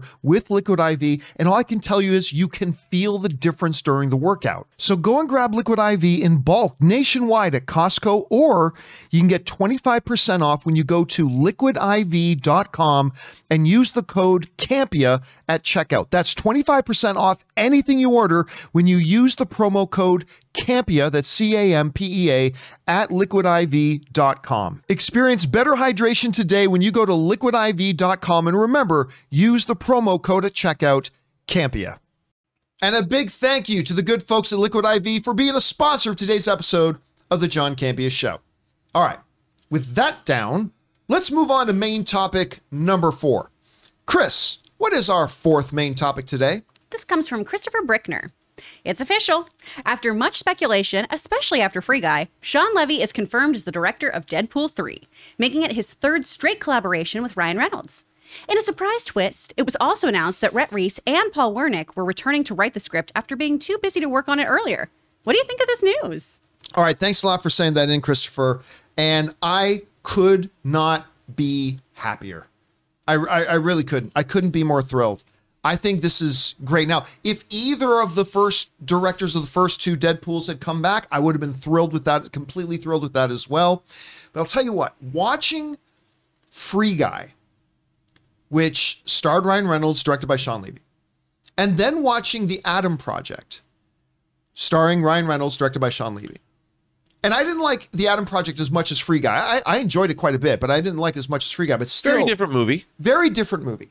But what you could tell watching those two movies was that Shawn, as a director, really knows how to tap in and allow the unique talents of Ryan Reynolds really to sing. a lot. I mean, it's something very special that happens when the right director is paired with the right performer. You know, I talk a lot about look what James Gunn was able to do with Dave Bautista, right? Like Dave Bautista, in his own words, said, "You know, I'm not a great thespian. I'm I'm so blessed that I get to do this and be in movies and fulfill a dream." And he's gotten pretty good. But at the time when he was in Guardians of the Galaxy, he wasn't there yet. But he got matched with a director that really knew how to let the the what was really good in Dave Bautista to really shine. Now, Ryan Reynolds is already much further ahead than that. He is a great, I think, legitimate Oscar caliber actor. He should have been nominated for Academy Award for Buried. I've Oh, said that many times. But again, watching these two movies, you're like, wow, like Levy as a director really knows how to work with Ryan here to mm-hmm. bring out these aspects and really make it work. And they together they know how to build something of movies around those particular talents. And the things that I adored about the Adam Project was all that. Right? And so I was really kind of thinking, man, you know what? He would make a good director for Deadpool 3. And, you know, eventually I'd like to see Ryan Reynolds do a movie with Hugh Jackman. And of course, he has directed Hugh Jackman in one of my favorite Hugh Jackman roles in Real Steel. So, I mean, there's that too. And I love that movie as well. So I remember thinking to myself, like, I would really like to see Shawn Levy direct this. I mean, I'm sure there's other directors who'd be great too. But uh, I think right off the top of my head, right, I'd love to see Shawn Levy. And then the word came out. Ryan Reynolds got on social media, uh, said that their next partnership together would be a lot more stabby with with a with a picture of uh, with a picture of Deadpool on it. Anyway, this comes just from the folks over at the Hollywood Reporter who write the following. Shawn Levy has been tapped, or maybe it should be targeted, to direct Deadpool 3. The director is in negotiations to team up with star Ryan Reynolds for the Marvel property after previously collaborating on 20th Century's pandemic era hit Free Guy and the just released sci fi adventure film The Adam Project on Netflix. Frequent Reynolds collaborators Rhett Reese, and this is, might be the most important part of this story, collaborators Rhett Reese and Paul Wernick, who penned the scripts for the first two films, are now working on Deadpool 3. And the reason I say this one might be even more important is because they were not attached to write Deadpool 3 before. And I'm like, ooh, that's a big loss. Now, I have met these guys. They have been in my studio. I've had a chance to sit down, talk with them. These guys are tremendously gifted, talented writers, and they totally get Deadpool. And them and Ryan Reynolds are in perfect lockstep with where to go. And I, I was really, if there was anything I was concerned about at Deadpool 3, it was, has been that it doesn't look like these guys are going to be back to write, but they are. So it's like, check. There you go. Now, some people might say, well, wait a minute, why are we saying that he's going to be directing when it's said in that story that he's in negotiations to direct? Look, when you're at the point that Ryan Reynolds is putting out on social media that he's directing it, it's done. He's he's going to be the director of this. And this does a couple of exciting things. So, exciting thing number one, Shawn Levy directing, working with Ryan Reynolds again. Their last two collaborations has been wonderful. So, big thumbs up from me. Number two, it, it this is the most official thing we've heard that Deadpool 3 is a go. Like once you start attaching a director to it, the movie's happening. They're moving forward. This is this is a real thing. They're moving forward. Exciting thing number 3, of course, we have the writers there. And and that to me made the last 24 hours for Deadpool fans a very very happy day. And again, I would have been equally as thrilled or completely excited about either of the two previous directors coming back because they each did a fantastic job. But if it's not one of those two, Shawn Levy, I think with what they've shown the partnership between him and Ryan Reynolds can be, I think this is glorious. I'm very excited about this and I cannot wait. I expect to hear, I'm going to tell you this right now. We're going to get a ass load of Deadpool 3 news in the very, very short term. Very, very shortly, we're going to be getting ass loads of new Deadpool 3 information. So, but whatever. I'm thrilled about this information. I love this franchise so much. Uh, anyway, Rob, uh, you heard Shawn Levy's going to be in there directing this, working with Ryan Reynolds. And look, we got Reese and Wernick coming back. It looks like everything's moving ahead with Deadpool 3. What are your thoughts today? I think it's great. I mean, look, I think everybody, the first Dare, uh, Daredevil, the first Deadpool was a surprise. I mean, obviously, I, I'm a fan of Tim Miller's, um, but I think that we were all taken aback by just how good Deadpool 1 actually turned out to be. Yes. So clever, so funny, so so well done, and Ryan Reynolds was perfect in the part. And Deadpool 2 also outperformed Deadpool 1 and I thoroughly enjoyed the the addition of of uh, Zazie Beetz and and Josh Brolin and Negasonic Teenage Warhead And Brad Pitt. Don't forget Brad uh, Pitt's yeah, edition. Brad Pitt's a cameo. I, I mean, it, it it's it's a franchise that I think puts a smile on everyone's face. And again, what I really like is having a a director actor collaboration, and clearly. Both with Free Guy and, and the Adam Project, obviously Shawn Levy and, and Ryan Reynolds seem to have a good working relationship. And I think that, you know, Shawn Levy also I would imagine he's a, I don't you know I don't know him personally, but he's a director who would allow they probably try some things improv and the craziness that makes up the Deadpool films. I think will be carried forward in a very interesting way by the two of them. So I'm looking forward to it. My you know the questions I have, John, of course, is is this third movie going to be in the Marvel universe? Is it going to bring Deadpool into the Marvel universe? How is it going to work? We know it's going to be R rated. They said it's going to be R rated. Is it going to be a Fox film? you know i've got a lot of questions from a from a just a fanboy releasing uh status but i i'm excited man i'm i think this movie's overdue they should have had it they should have had it already uh, in the hopper but um no i'm excited man this sounds great to me i'm in and obviously if both of them are talking about it and ryan reynolds is tweeting about it he's excited and that's what you want I mean, who? What director right now would not be excited about doing Deadpool? I mean, it, it's. I mean, he's tweeting about it. yeah, he's Yeah. tweeting He's about. it. tweeting He's online retweets tweeting of being about it. like, let me Yeah. just put some emojis and not say anything about me being in talks with Deadpool. No, it's great, and you know, I'll tell you, Free Guy. There's something about Free Guy that uh, that transcends what it is. Yeah. you know, and I think that that relationship, the director actor relationship, did carry over into the Adam Project, and I I like what there's a there's a wholesomeness to it. yeah, I want to see. I want to see. I want to see. I want to see them get unwholesome. but but here's the thing even with deadpool like when you this is something that i really love about things like the boys uh doom patrol and deadpool the, one of the best things about deadpool that makes it not just raunchy funny but actually really good movies to watch is beneath all the wild unwholesomeness It's heartwarming. it, it is heartwarming. I mean, when you get to the first Deadpool movie, it's it's really a movie that is motivated and driven by a man's love for a woman. And and what he's willing to do and the sacrifices he's willing to make and and the and then dealing with the consequences of those choices like when you move beyond all the fantastic bonkersness of it Yeah. there's some and even when you get into the second thing it's about a man and the loss that he suffered i mean like that and that to me is what transcends the deadpool films just from being bonkers fun movies to really good movies Well, in a way, I should. I should. If now that I'm thinking about it, they are kind of wholesome as far as R-rated wholesomeness can Yeah. be, and you know, you you the boys doesn't have any of that. You know, there's no wholesomeness. I mean, that new trailer, I'm like, there's no wholesomeness in here. but even even the boys i mean I don't they- know. French's relationship with the. I mean, I, Maybe. I think that's a little sweet. When she's not ripping off heads, I think that's nice. But anyway, Chris, Mm-hmm. you you have a chance. You're hearing about this. Shawn Levy being connected to it. Uh, what's your reaction to this? I love this. I think this is so great. I went home Friday and rewatched Adam Project. So I watched it at 5 a.m. for this show. And then I went home and watched it again with my husband because he didn't get to see it with me. And I liked it even more the second time. I love that they are going to be working together. Ryan Reynolds has just been making secret romance movies all the time.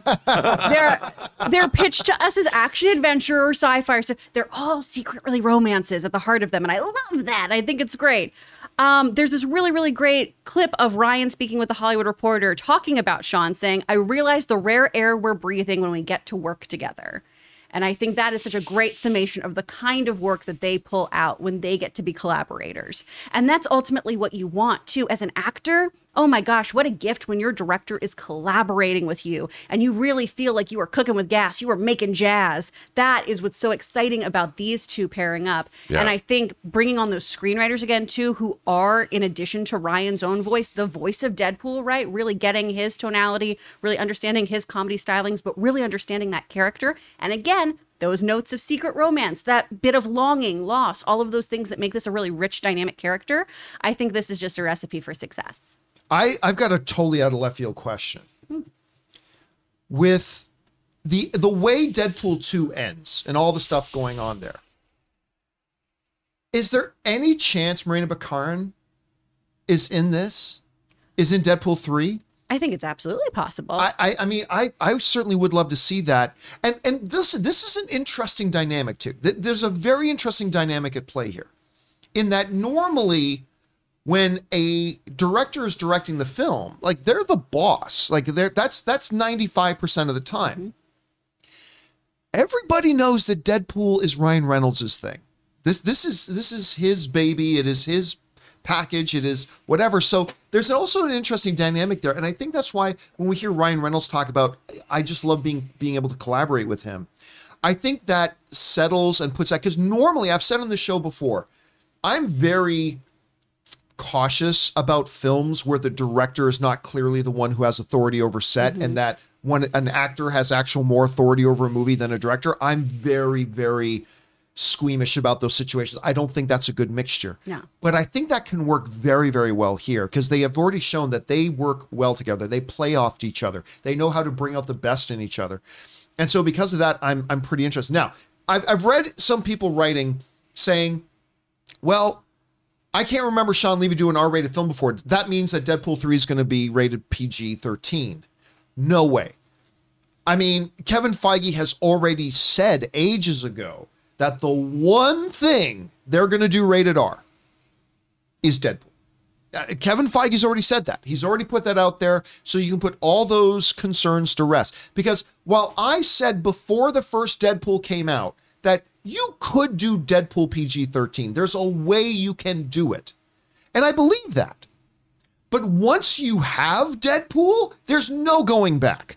You cannot go back to PG 13 with this Deadpool character once you've done the things in these Deadpool movies that you've done. So I have zero doubt they're going to remain this thing uh, as a rated R. Rob, do you have any questions or doubts about that?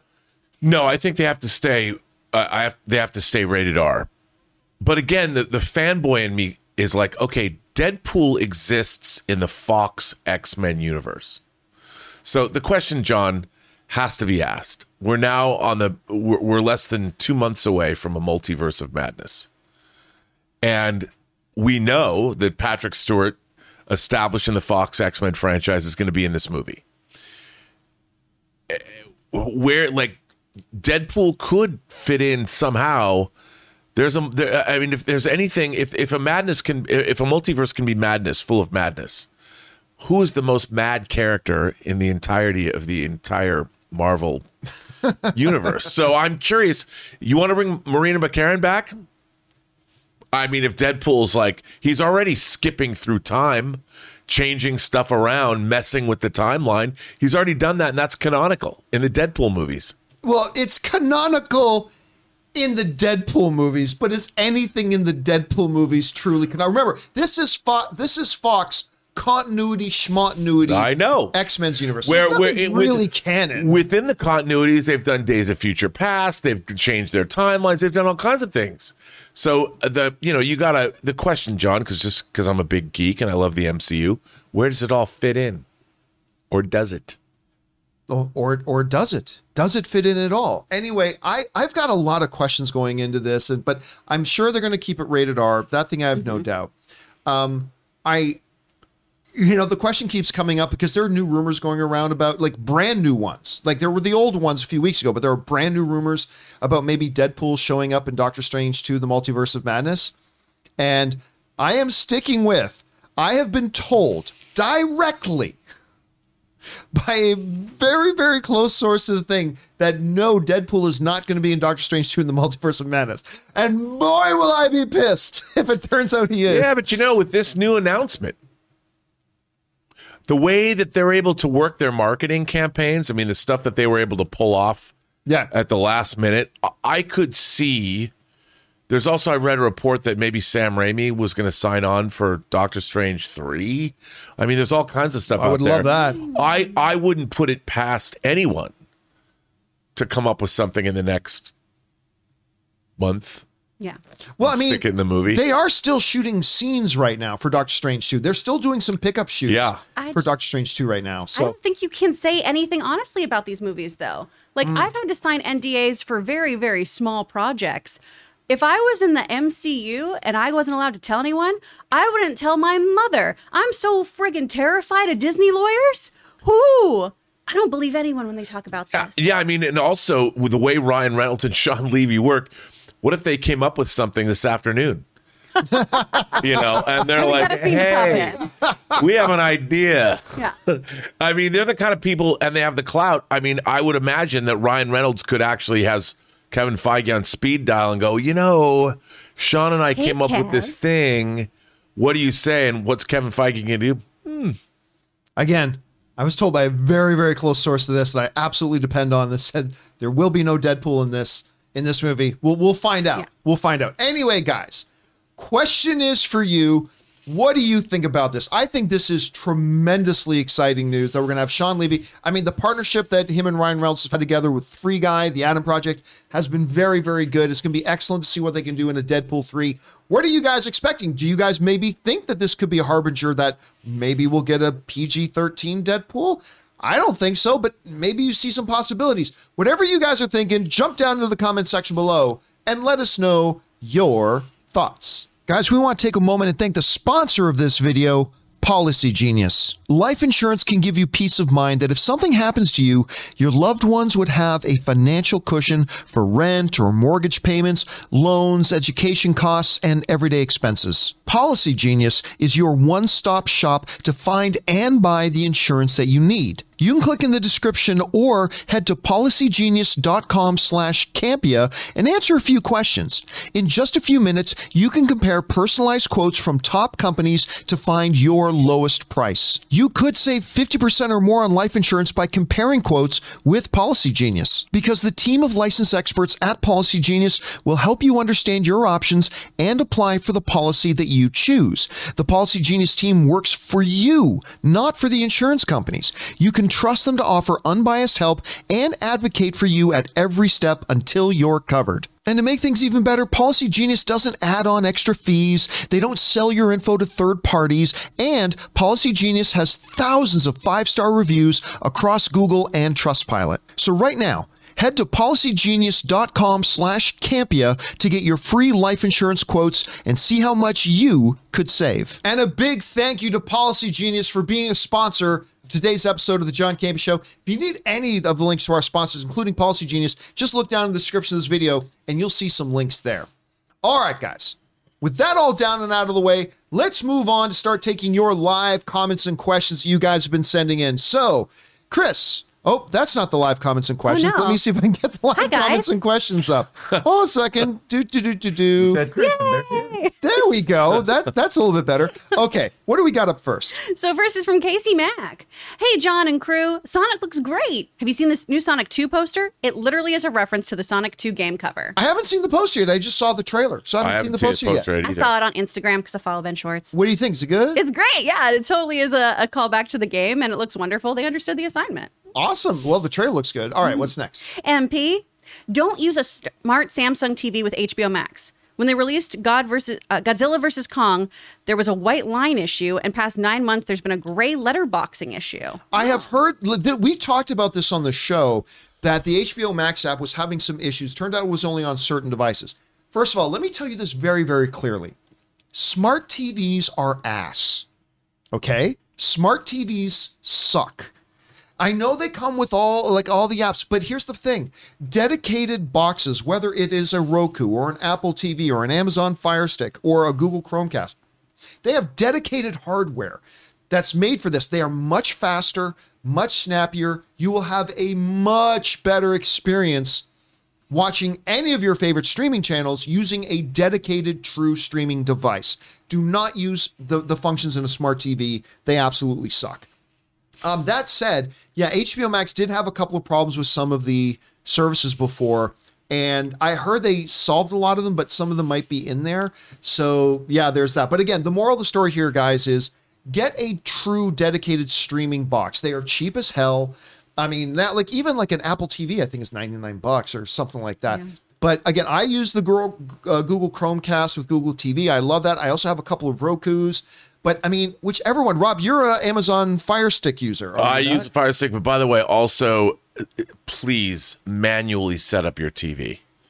Manual set it up, turn off motion smoothing, Yes. balance the colors yourself. Wasn't you it find uh, Tom Cruise and Chris uh, Mc, M- uh, McQuarrie? Chris That did like a PSA on that. Turn I- that off. Turn all of that Yeah. crap off and go go go calibrate your own TV. You can go online on YouTube and find TV calibrators if you if you don't have a dedicated disc already. Please do it. You'll like yourself better. All right. What's next? Another one from Casey Mack. Hey John, when you thought we were all when you thought we already had enough stuff to watch in May June, it was just announced this weekend that Umbrella Academy season 3 will be on June 22nd. Yes, they released a short, like a very short little teaser thing to announce the beginning of it. I love this show. Uh, Umbrella Academy. And it's funny because one of the producers on the show plays in my Star Wars role playing game group that we actually haven't had a game in a while because, you know, the pandemic hit and all that kind of stuff. But one of the producers of that show, but I truly love Umbrella Academy. There was a good stretch there when The Boys, Doom Patrol, and Umbrella Academy were like my three favorite things on TV. Cannot wait for it to come back. Very, very excited for it. All right, what's next? Rookie Tookie. Uh, one of two. Hello, John. Another day, another Zevia Bev. another beverage that must not be named. That's right. Uh, you know the Batman film is so lit. Vin Diesel is for sure going to cast the Batmobile for the next Fast and Furious movie. Probably. Next thing you know, it's going to pull up on the driveway and earn a seat at the family dinner table after a long day of racing around Earth's biomes and atmosphere, defeating bad guys for the name of family. Yeah, I I'm look. Rookie brings up though a very very valid point here.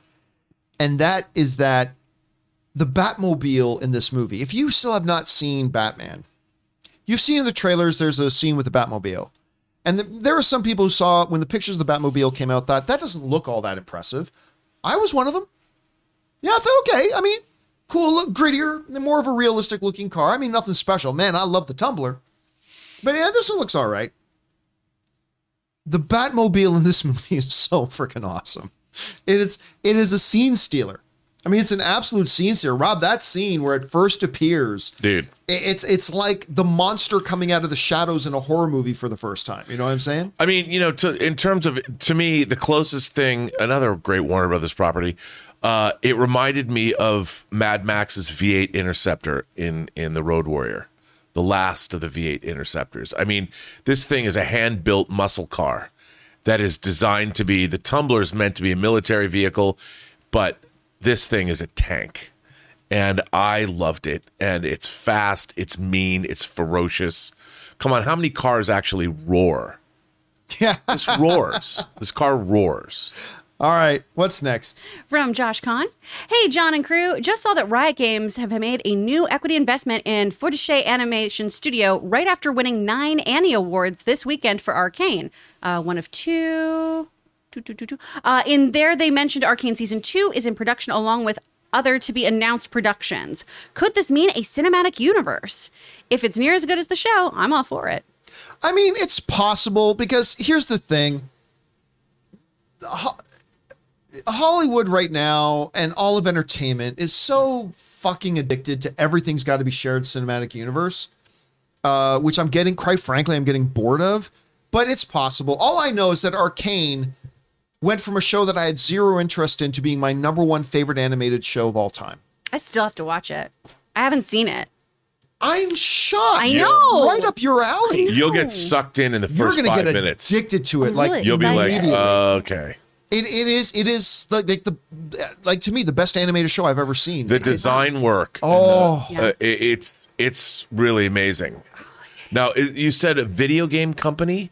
Yeah, Riot Games. Riot Games. Ri- yeah, I was just okay. But have they has Riot Games purchased them, the animation company? And well, at least they bought into the company. Yeah. Okay, they It bought- sounds They like, made yeah. an investment. Man, because I could see video games in the same kind of style. I can totally understand why Riot Games would have done that, because you know having Or obviously they just got a, a good taste of the entertainment side of it, and they want to get more into that. Yeah, I mean it's it's very very cool. I I think that's a great and you know, you know Riot Games is a huge a huge company. Yeah. and I I, I would love to Uh, see one of our mutual you don't I don't know if you know this, but one of our close mutual friends uh, worked there for a number of years. You you may not even know that, so I'll tell you who it was Okay. a little bit later. But yeah. Yeah, I mean, the, but I think that that's I think this is a good a good fit. All right. What's next? From MP, John Rob Chris Ray. I watched a movie called West Side Story. It's about a group of people that all dance and sing in unison and don't realize they live in a simulation.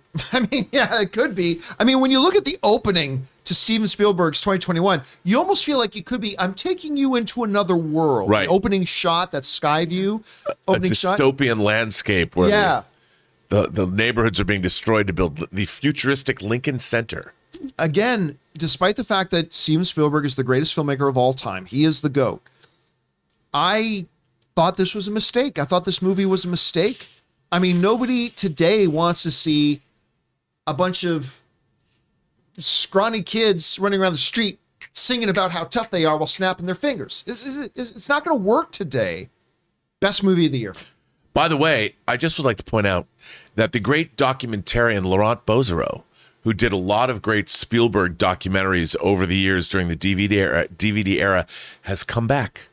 And on the 4K disc, John, which you, by the way, have a 4K disc player right out there. What? He does? really do. yeah. You can purchase the West Side Story 4K disc and watch the great Laurent Bouzereau's new documentary on the making of Spielberg's West Side Story, which I know you want to do. I would loan you my disc, but I don't loan my discs to anyone. So you're going to have to buy one on your own. Yeah, that probably won't happen. I can loan you my terminal, John, if you want it. Do you actually have a disc with terminal? I will. Anne would like that. Anne would be totally down for that. All right, what's next? Andy, Batman. What's vengeance if not trauma persevering? Well said. a little, little done. bit of WandaVision job, callback Andy. there, Andy. Well done, man. All right, what's next? Orlando Orego. So Cats is on Peacock, and I regret regret hitting play to that movie. Yeah, I don't know why anybody would put that on their service. I mean, Probably contractual deal.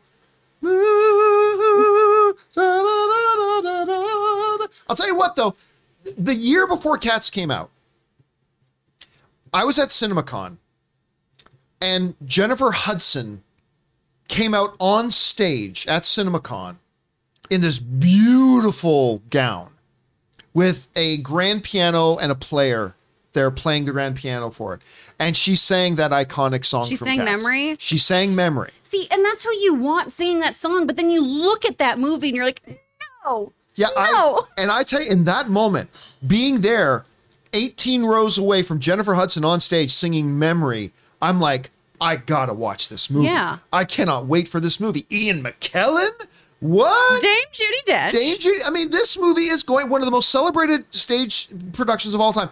This movie, and directed by the director of The King's Speech, one of my favorite Oscar-winning films ever. I'm like, this movie's going to be all kinds of awesome. You know what though? Wah, wah. We, we have to give it up because one of the two funniest things that were ever said on the show, both were said by Chris Carr. One of them was in reference to cats Yes. and buttholes. Yeah. Yes. All right. What's next?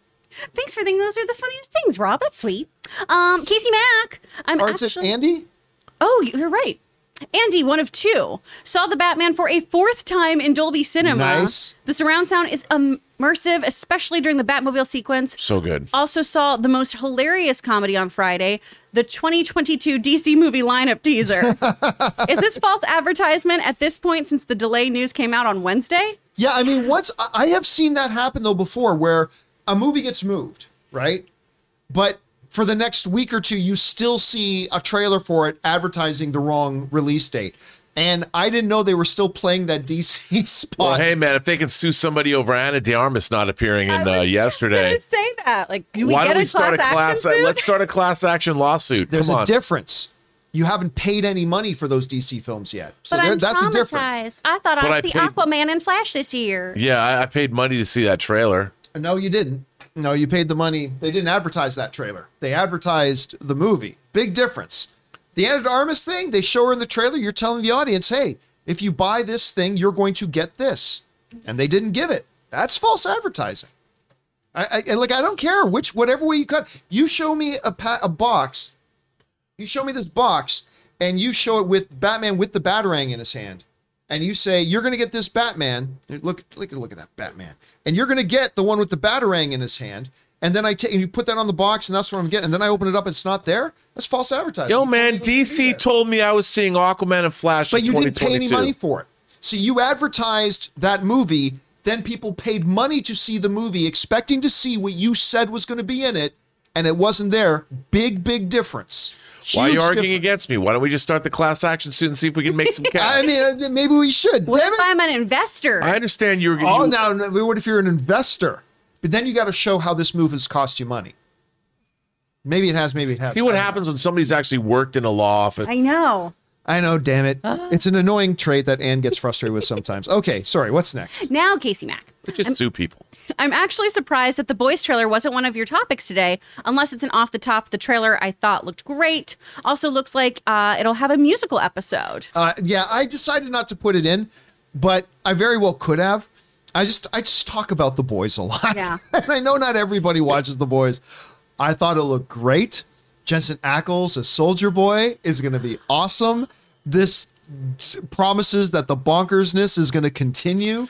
I want to see a straight up Butcher versus Homelander fight. If, if that's what this season's actually setting up, I'm going to lose my mind. There's some mm-hmm. disturbing bloodletting in that trailer too. Oh yeah. yes, there is. Very disturbing. I So cannot wait for for the show to come back, Casey. I am so stoked for it. I just I cannot wait. A Train. I mean, again, I particularly I don't know why I love scenes when like Homelander turns on his fellow seven members. Like there's something when you see these incredibly powerful gods tremble in fear before Homelander. Like there's something dramatically very compelling about those scenes, right?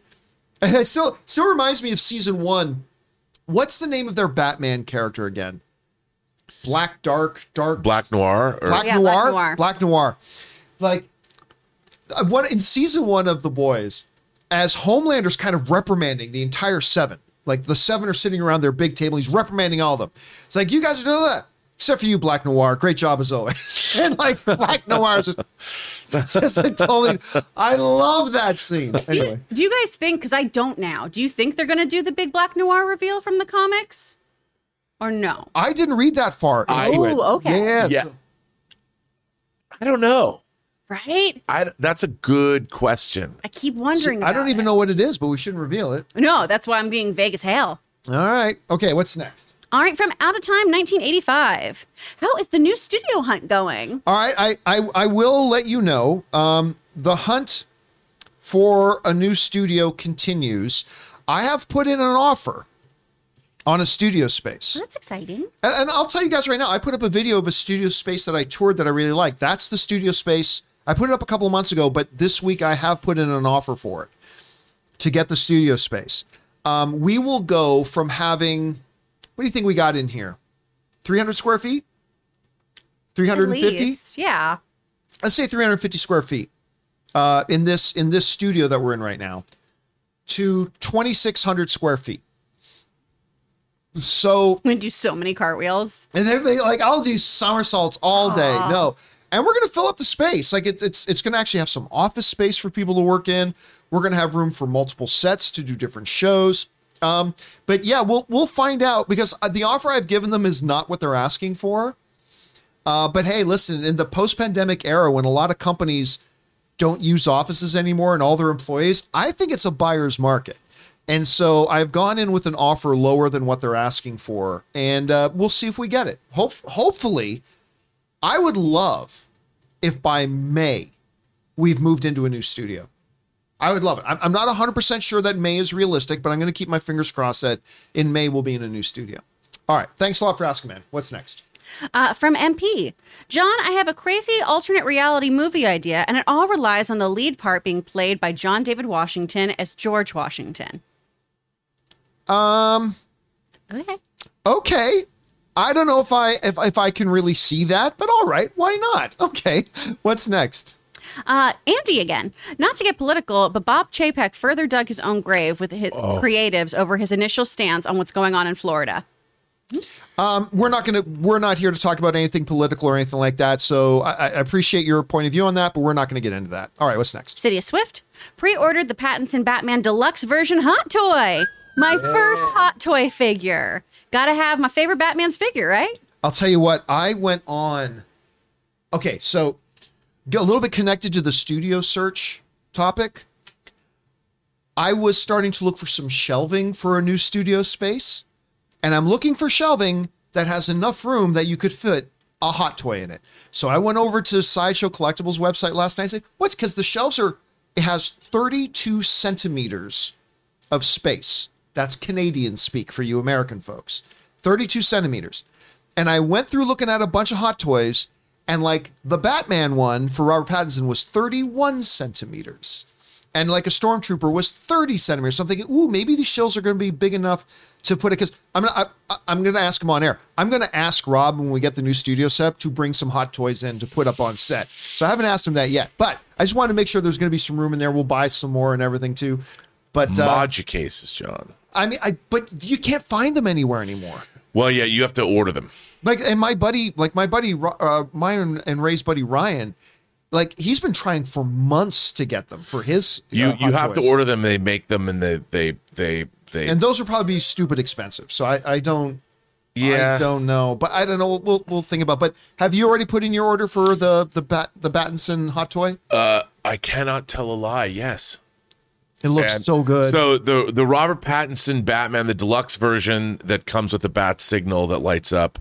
There's that one, and then they just put up his motorcycle for pre-order. really? Oh God, that's gonna be cheap. No, it's only 315 bucks, John. Oh gee, is that all? Come on now. I can buy twenty pops for that.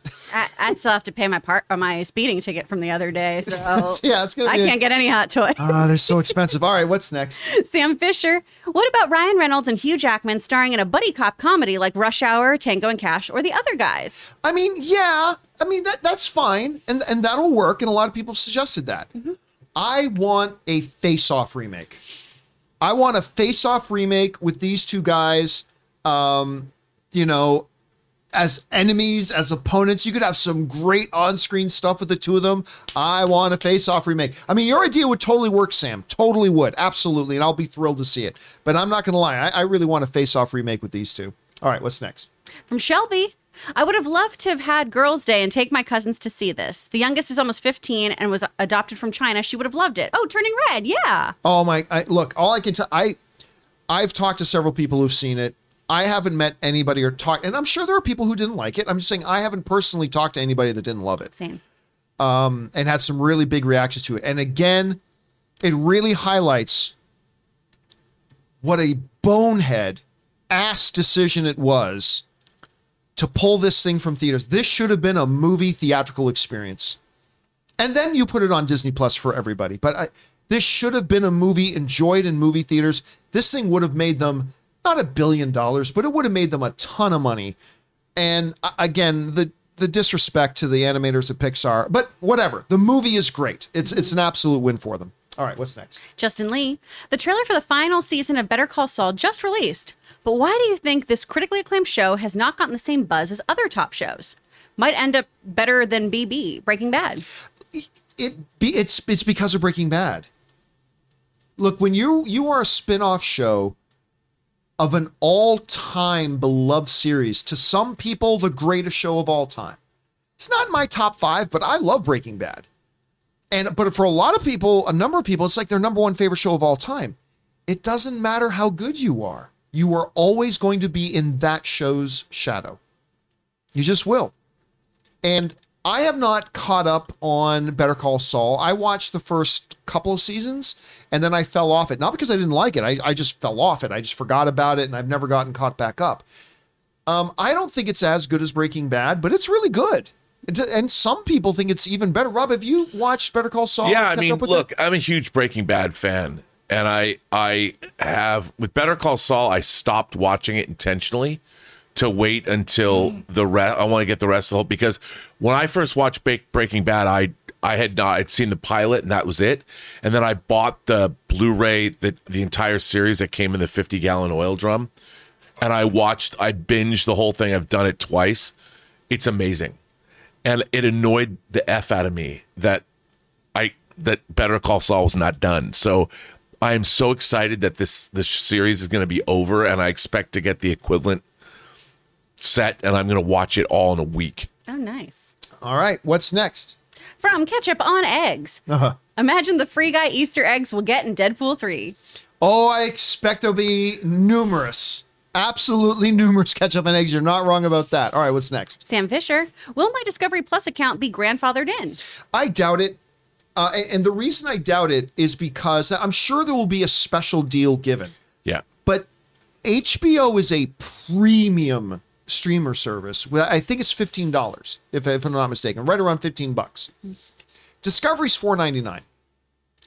They're not going to grandfather. I don't see them grandfathering you in to a combined extra service at one third of what the price is on just the one service Well- alone. So I, I think that you might get a really good deal, but I can't see that being grandfathered in. You are John. You're David Zaslav. What do you set the price at for this new streamer? I think I keep it.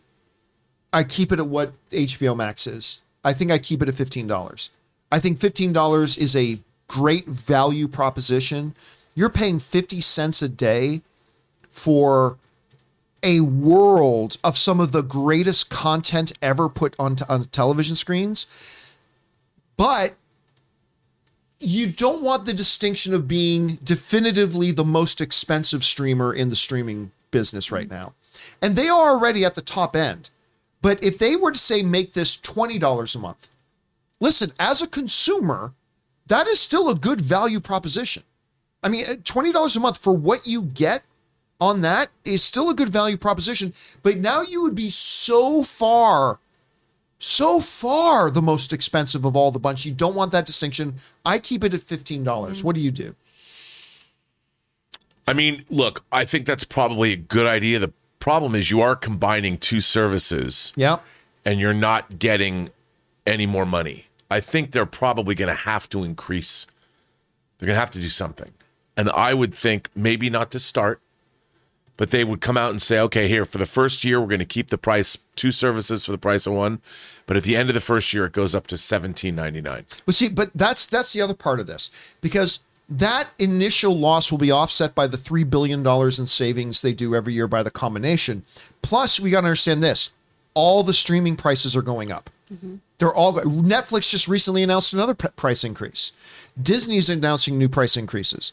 You give this thing another year or two, you wait till all the services keep creeping up, then you can say, okay, now we're increasing this to Yeah. $18 a month and maybe we're the most expensive, but we're only the most expensive by a But- dollar or two. you know? You, you know the problem is their the spending on programming is is is exceeding their subscription dollars coming in and they're trying to you know increase their profits what's eventually going to have to happen is they're going to have to spend less on content they're going to have to get their content spend into an area where their subscriptions bring them profit I agree. that's going to be Well, and I think what you need to do too, instead of raising your prices, con- well, not constantly, but continuing to raise your prices, do what Apple and YouTube TV have done. You've got to have that VPN thing. You've got to have it kind of geotagged almost. Someone tries to use my Apple password, I have to be the one who signs them in from my phone saying, yeah, that's okay.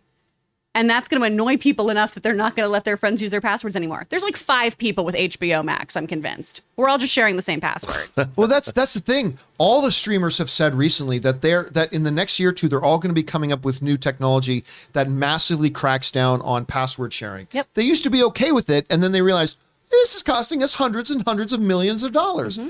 and they're going to probably crack down on that. But which I don't have a problem with you know I don't think Yeah. I, I think the way we get great entertainment is it has to be paid for exactly. We have to stop people thinking that just because it's a file that they can download that they should get it for free. yeah, Oh, and, and I'm I'm more than happy to pay for like four or five services around fifteen dollars. Yeah. That's fine. That doesn't upset me. If I'm paying for four or five services that are all like thirty dollars, I'm gonna stop having some of those streamers. and listen, and it is getting expensive enough that we're going to have to make choices. Yeah. but that's true of everything in life. Yeah. I can't have all the cars I want. I got I got to make choices. I got to You pick have the only one. car you need. Yes. oh, the Chris car. the only car anybody needs. But no, but no, need like one. I I don't get to have all the cars I want. I can mm-hmm. pick one and I got to live with that one cuz that's what I can afford. Right? So I mean that's true of everything in life. Like we're not going to be able to have all of it. Some people will, I guess, but yeah, we're going to have to make some choices and and these things are just going to get more expensive. All right, what's next? All right, Andy, one of two. You said that there were creatives at Disney looking at safety nets for an exit. Do you think Kevin Feige is possibly looking at his safety net uh, as well. If he is, there's a certain studio that just recently changed their film schedule that could certainly use his expertise and leadership. I've already, I've said many times, I, five years from now, Kevin Feige is not the president of Marvel Studios. I'm not even so certain three years from now he is. I honestly believe that Kevin Feige, and I, I know, Rob, you and I differ on this, but I honestly believe number one, Kevin Feige has done everything there is to do with Marvel. And he needs new challenges. And number two, the power structure at Disney reshuffling has taken power away from him. He is less today. Kevin Feige is less in control of Marvel than he was uh, two years ago. He is less in control now than he was two years ago. And now, instead of being a direct report to Alan Horn, he's got a couple of layers of bureaucracy above him of business suit people. And he doesn't even get to choose now what of his projects goes to the movie theaters or goes to streaming. That's not his decision. He doesn't get that choice anymore. Yes, I believe, I have no insider information on this, but I believe sooner rather than later, you are going to hear about Kevin Feige going somewhere else. It's just time. And then he's going to go somewhere else and he's going to triumph there and he's going to go from legendary to God status. And he can't achieve God status staying in the same place. He achieves God, God status by doing what he did with Marvel and then going somewhere else and replicating, even to a degree, that kind of success. He goes from super respected, one of the all time, he goes to God status at that point. So, yeah, I believe with all the bullshit happening at Disney, I believe he leaves at some point. I don't know. Rob, where's your thought on that right now? Uh, you know, I think he's got a lot more to do. I wouldn't be surprised if he sticks around for another, uh, you know, three phases of Marvel to take it to a place where I don't think he's ready. I don't think he's done with the Marvel Cinematic Universe yet. I think he's got plans, and I think he wants to do. He's going to do Endgame and Infinity War again, but bigger. Whatever that is, whatever that looks like, I think that's where he's going, and then he'll be done. All right. Uh, with that down, let's take another quick break here and thank another one of the sponsors of today's show, our friends. Good thing if you're into online privacy, ExpressVPN. We want to take a moment and thank the sponsor of this video, ExpressVPN. Now, guys, does it make sense that the same company who controls half the online retail also passively eavesdrops on your private conversations at home? Or what about the idea that a single company controls 90% of the internet searches, runs your email service, and gets to track everything you do on your smartphone? You guys know that big tech is more powerful than most countries are, and they profit by exploiting your personal data. It's time to put a layer of protection between your online activity and these tech juggernauts. And that's why I use ExpressVPN. You see, when you run ExpressVPN on your device, the software hides your IP address, something that big tech companies can use to personally identify you. So ExpressVPN makes your activity harder to trace and sell to advertisers. ExpressVPN also encrypts 100% of your internet data to keep you safe from hackers and eavesdroppers on your network. So stop handing over your personal data to the big tech monopoly that mines your activity and sells your information. Protect yourself with the VPN that I trust to keep me safe online. Visit expressvpn.com slash Campea. That's E-X-P-R-E-S-S vpn.com slash Campea to get three extra months free. Go to expressvpn.com slash Campea right now to learn more. And thank you to the good folks at ExpressVPN for being a sponsor of today's episode of the John Campea Show. All right, let's get back to your live questions here, guys. Chris, what do we got next? Orlando Orego. I saw Volcano on YouTube since I have the premium service. Still a great disaster movie. Have you seen the movie YouTube offer for free for premium? I have not seen it on YouTube, but I remember Volcano. I mean, that's the one that came out about the same time as Dante's Peak, Yep. right? Oh, I remember Dante's Peak. Where I they destroy La Brea. I just, uh, I liked both of those movies. I mean, I, I'm a sucker for these disaster kind of films, especially back. It was Pierce Brosnan. Which one was he? in? Dante's was, Peak. You Dante's did Peak. Dante's Peak for, That's for that why one. I saw that. Anne one. Heche and Tommy Lee Jones are in a volcano. That's right. Oh. volcano rules. They destroy You the like La- that one? They destroy like the La Brea tar pits. Well, no, the, the they- tar the, tar the, pits. the corner where the Academy Museum is. Yeah. The corner of Fairfax and La Brea. The tar pits. Where I basically lived, by the way, when I first moved Okay. here. The Sarb- but but yeah, and it, what I love about it is they they like built a recreation of that street corner just because since I've lived in LA, I've driven on that street corner, that whole neighborhood a hundred million times, Yeah. and then it, it, it ends at the Beverly Center. So it's just if you live in LA, there's something delicious about because you know you want the world to end in your neighborhood. I, that's what I've always thought. I'd like to have a video camera and film everything and get on the news. And volcanoes the closest I'll ever come to having my neighborhood destroyed. I feel like we need to have a real long talk about you and your mortality. Are you okay, bud? All right, let's keep going. What's next? Uh, seconds from disaster, one of three. Hi, John and crew. I watched The Adam Project and loved it. The story wasn't the strongest, but I love the dynamic between all the characters, especially the bar. I'm assuming scene. There we go. When he is talking to his mom. Now that Deadpool has been announced to be directed by the same director, seeing this movie gives me hope for Deadpool. The bigger budget will help too. Think this is a good director to take on Deadpool, and does it give you hope? What are your thoughts? Well, I mean, let's be clear. Number one, I, I never didn't have hope for for this. I mean, Deadpool three. I mean, it's not like, oh man, I don't know if it can be any good. Like I've always had extreme hope that this movie could be absolutely fantastic. Um, I share your sentiment about the Adam Project. Um, it is not the strongest story, quite frankly, but it is still overall a delightful movie to watch because, again, it's the character dynamics yeah. especially between Ryan Reynolds and the kid who played the younger version of him. Every line of dialogue between those two was utterly fantastic. And again, that kid Walker, Walker Scobell. playing the younger version of Ryan Reynolds was so disturbingly spot on. Have you seen this is so weird. Have you seen his Kraft mac and cheese commercial? No. It's hysterical because it's just him saying all kinds of inappropriate shit and the director being like, "Why are you like this?" And it's just him riffing off stuff and then Ryan's like, "I'm sorry, I'm probably responsible for this." And This is a real. Kraft macaroni and cheese? It's so funny. So this Please is look it up. I'm It's gonna wonderful. look this up. I had It's no idea. I It's didn't- me. Have any of you guys seen in the live chat? Because I I mean, obviously, this is if Ryan Reynolds is also in it. First of all, what are they paying? And then, Right. so it has to be since Adam. Okay, okay, I got to see this. this. delightful. I want to see this. All right, what's next? Um, from Reels and Heels. R.I.P. to an acting legend, William Hurt, and WD, WWE Hall of Famer, Scott Hall. Yeah, uh, obviously, we were talking about William Hurt earlier. Uh, Scott Hall has passed away. Uh, Razor Ramon, Razor the Ramon. the bad guy. Uh, say hello to the bad guy. I mean, it- it- that was an era of wrestling. Of course, him and Diesel leaving the WWE, going over to WCW, and creating the New World Order is what started the, the most iconic run in wrestling history, the Monday Night Wars. And I, I, I believe Razor Ramon was the very first time where I started cheering for a, A heel? a heel. heel? He was the very first heel that I found myself cheering cheering for because his wrestling moves were good, and his character was just so funny to me. Like it was so over the top, uh, like that that accent that he would pull off was just so over, like so corny that I liked it. So Kevin Nash, uh, D- Big Daddy Cool Diesel.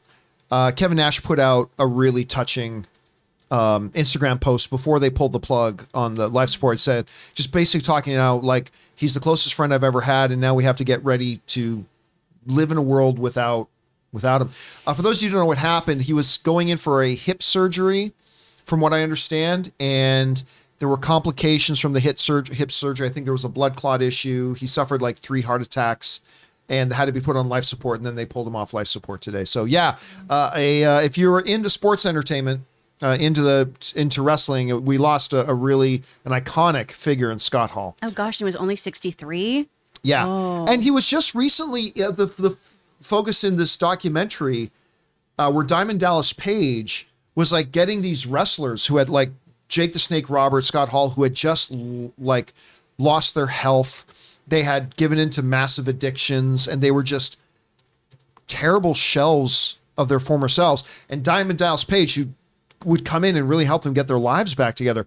I- Iconically, Ray, I'm sure, assuming you saw the Jake the Snake Roberts stuff. Yeah. With Diamond Dallas, and like, and Jake Roberts got himself clean, got himself healthy, and then they started working with Scott Hall. So it's really heartbreaking to hear it- this. it's unfortunate that they have to go through that time because whatever they did that wasn't good for their body, it's gonna last with them. And so no matter how they change things. So we just gotta appreciate their time here, what they uh their entertainment value that they gave us.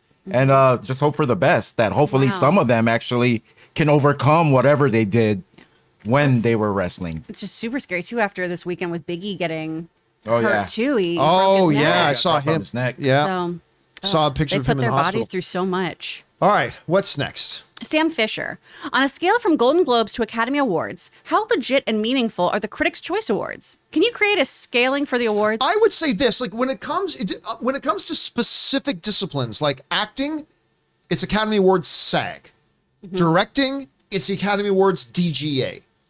Um, but I would say in overall thing, I would actually consider the Critics' Choice to be the second most legitimate Yeah. one.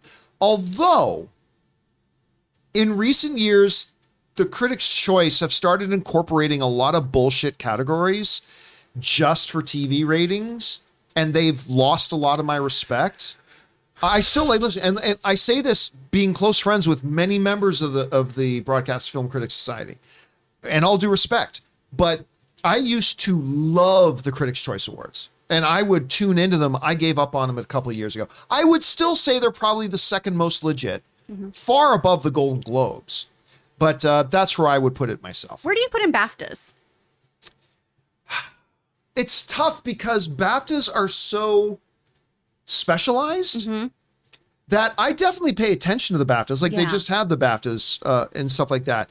So I definitely pay attention to them, but because it's so specialized, whereas the Critics' Choice is for everybody, Holly, uh, the the Academy is basically for everybody. I don't know where to put it. To be honest with you, it's like the same question I would have about the Genie Awards, which is the Canadian, you know, um, uh, awards thing. I don't really count it in it because it's so more specialized. Yeah. So that's a good question. I'd have to think about that. That's a good question. All right, what's next?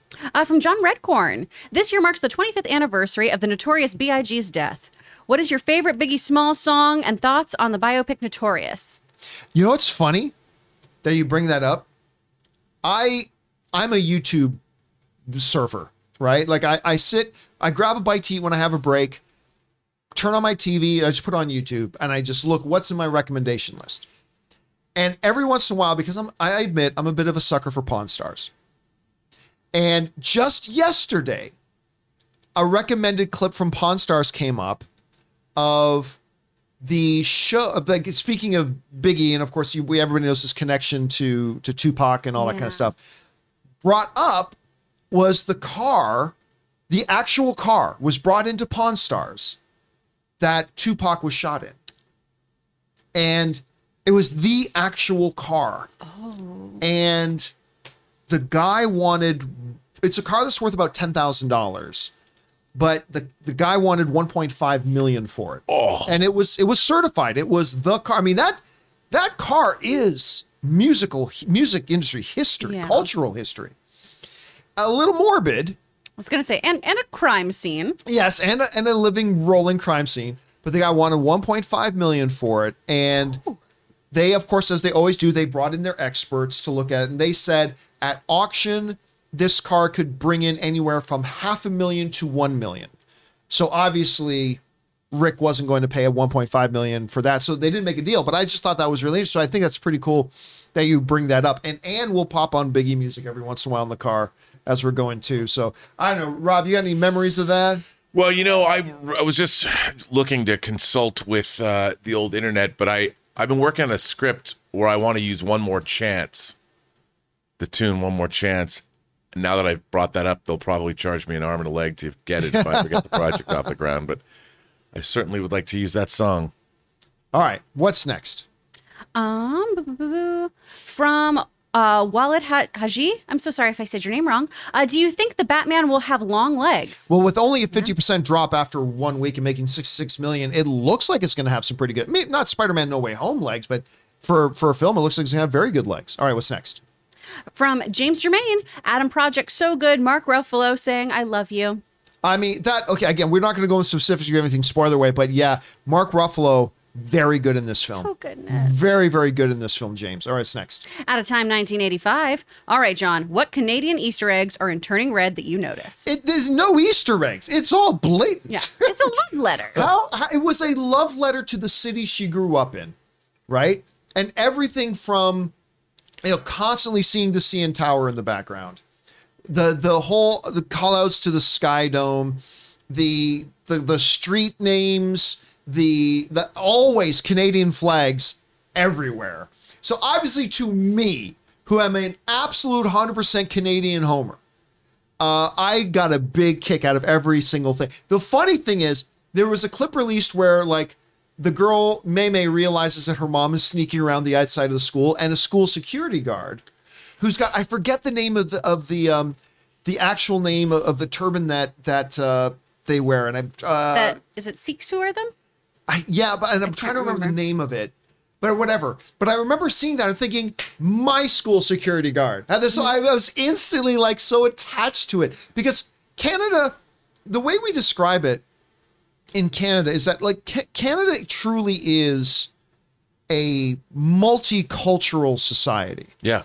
And they call it like in America they call it the great melting pot. In Canada we call it the tossed salad. we call it like it's we don't I like that. we don't we don't blend everything till it's all the same. We everything is celebrated for its differences and diversity. And you saw a lot of that in this movie as well. So yeah, there, there was a lot of stuff, but I wouldn't even call it the Easter first eggs. Time I had a blatant. conversation with a Sikh was in Canada, and I knew he was a Sikh because of the turban he was wearing. And he asked me, he was a cab driver, and it was I was going up to the set of X Men Two, and he said to me, he goes, "You know, you know, I'm a Sikh. A lot of people don't know I'm a Sikh." And I said, "Well, it's because of Star Trek." And he goes, "What do you mean?" And I said, "Well, there's a character in Star Trek named Khan Noonien Singh who's who's a Sikh." And he looked at me and he said, and I thought this was great. He goes, You know, we Sikhs were like potatoes. Everywhere you go, you can find potatoes. and I said, I like that. Always So- a food analogy. I like Oh, that. there you go. All right, what's next?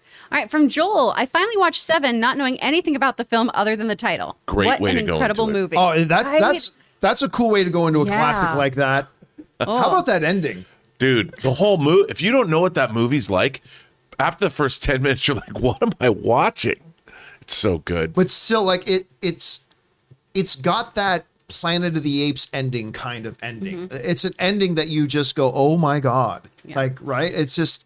Whew, and now you understand. You probably checked it out because of all the comparisons people were making the Batman to it. Yeah. But whatever got you to watching it, I'm glad you had a chance to see it, dude. I just hope he wasn't eating spaghetti while Greatest watched use of Nine Inch Nails in an opening credits it. song Ooh, ever. Yeah. all right, what's next? Casey Mack again. More sad news today. Scott Hall, after suffering three heart attacks during hip surgery, is on life support, and the family could pull the plug today. Yeah, and as And it they turns out, they they uh, we're understanding they have pulled the plug now, Casey, and yeah, real loss for the wrestling world. All right, what's next? Duck Cookie was lucky enough to see Turning Red on the big screen. It was packed that Friday night with families, unattended middle schoolers, and increasingly awkward adults like me. Disney robbed this movie. Disney one thousand percent robbed this movie, and it's so weird because I want to praise Disney so much for making this movie, Yeah. but also slap them proverbially across their stupid face, Right? For for not having this be a theatrical film. I- like, Is I this want the third or fourth Pixar movie that's been moved to third, third. Third. they did it with the wonderful um, Soul. Soul. Soul. Then they did it for the pretty good Luca. I didn't love Luca, but it was definitely pretty Mm-hmm. That pasta recipe is bomb. Yes, it is. I just want to interrupt real quick, just so we can make things clear that he is still on life support. I thought. but oh, I thought you said. They, no, they no, no. I thought so the too. I'm sorry, everyone, but the latest news, he's still on life support, but oh, gosh. he is scheduled to be taken off. I Okay, think. I thought they heard they I think hadn't they're- actually yeah, done it now. I think Okay. they're taking their time to say goodbye, which is oh, probably gosh. what's needed. All right, thanks for know? the update on that. Sorry, because I, I thought they, it had been said earlier that they had now actually pulled the plug. Okay, good to know. Thank you for that. All right, what's next? Harv's K. Turning Red is delightful, but slightly puzzled at the lower than expected Rotten Tomatoes audience score. Looks like some folks were taken aback by the theme. I think there's clearly a, a political thing going on here with with uh, with that. The because the movie is fantastic. It's all subjective. Not everybody's going to like it. That's the way movies are. Uh, and the critic rate, but yeah, a lot about this is anti-family and blah blah. It's like, oh my god, you've never watched a Disney film, have you? Or you've never actually lived in the real world. Yeah. But it, it, it, to me, it's clearly a lot of people bringing um, bringing some preset agendas to to the table. So I, I'm just ignoring it myself because the movie is great. And again, if you watch and didn't like it, nothing wrong with that. That's movies are subjective. You didn't like it, you didn't like it. But I think when you read through those things, you can clearly read some agendas. When you read because I did, I hopped on Rotten Tomatoes and I started to read through some of the some of the negative ones, and it's like, okay, so this it's not yeah i watched it it didn't work for me i didn't find it funny and those are fine but it was all this movie didn't do didn't show families the way families are supposed to be shown with obedient children and blah blah blah this is bad and like yeah you know what i i don't know go go go back and into your bomb shelter. targeted too. That those are things. Those are organized. Yeah, it's definitely campaigns. organized and, and targeted. So you know, go, go go back to your bomb shelter. You know, wait wait for whatever it is you're waiting for to come back out, and and but it is what it. But again, if you are just somebody who watched the film and you just didn't like it, nothing wrong with that. What It's- it's families movie. even have obedient children in the history of humanity? when does that ever happen? Sure. All I right. mean, everyone I grew up thought their kids were.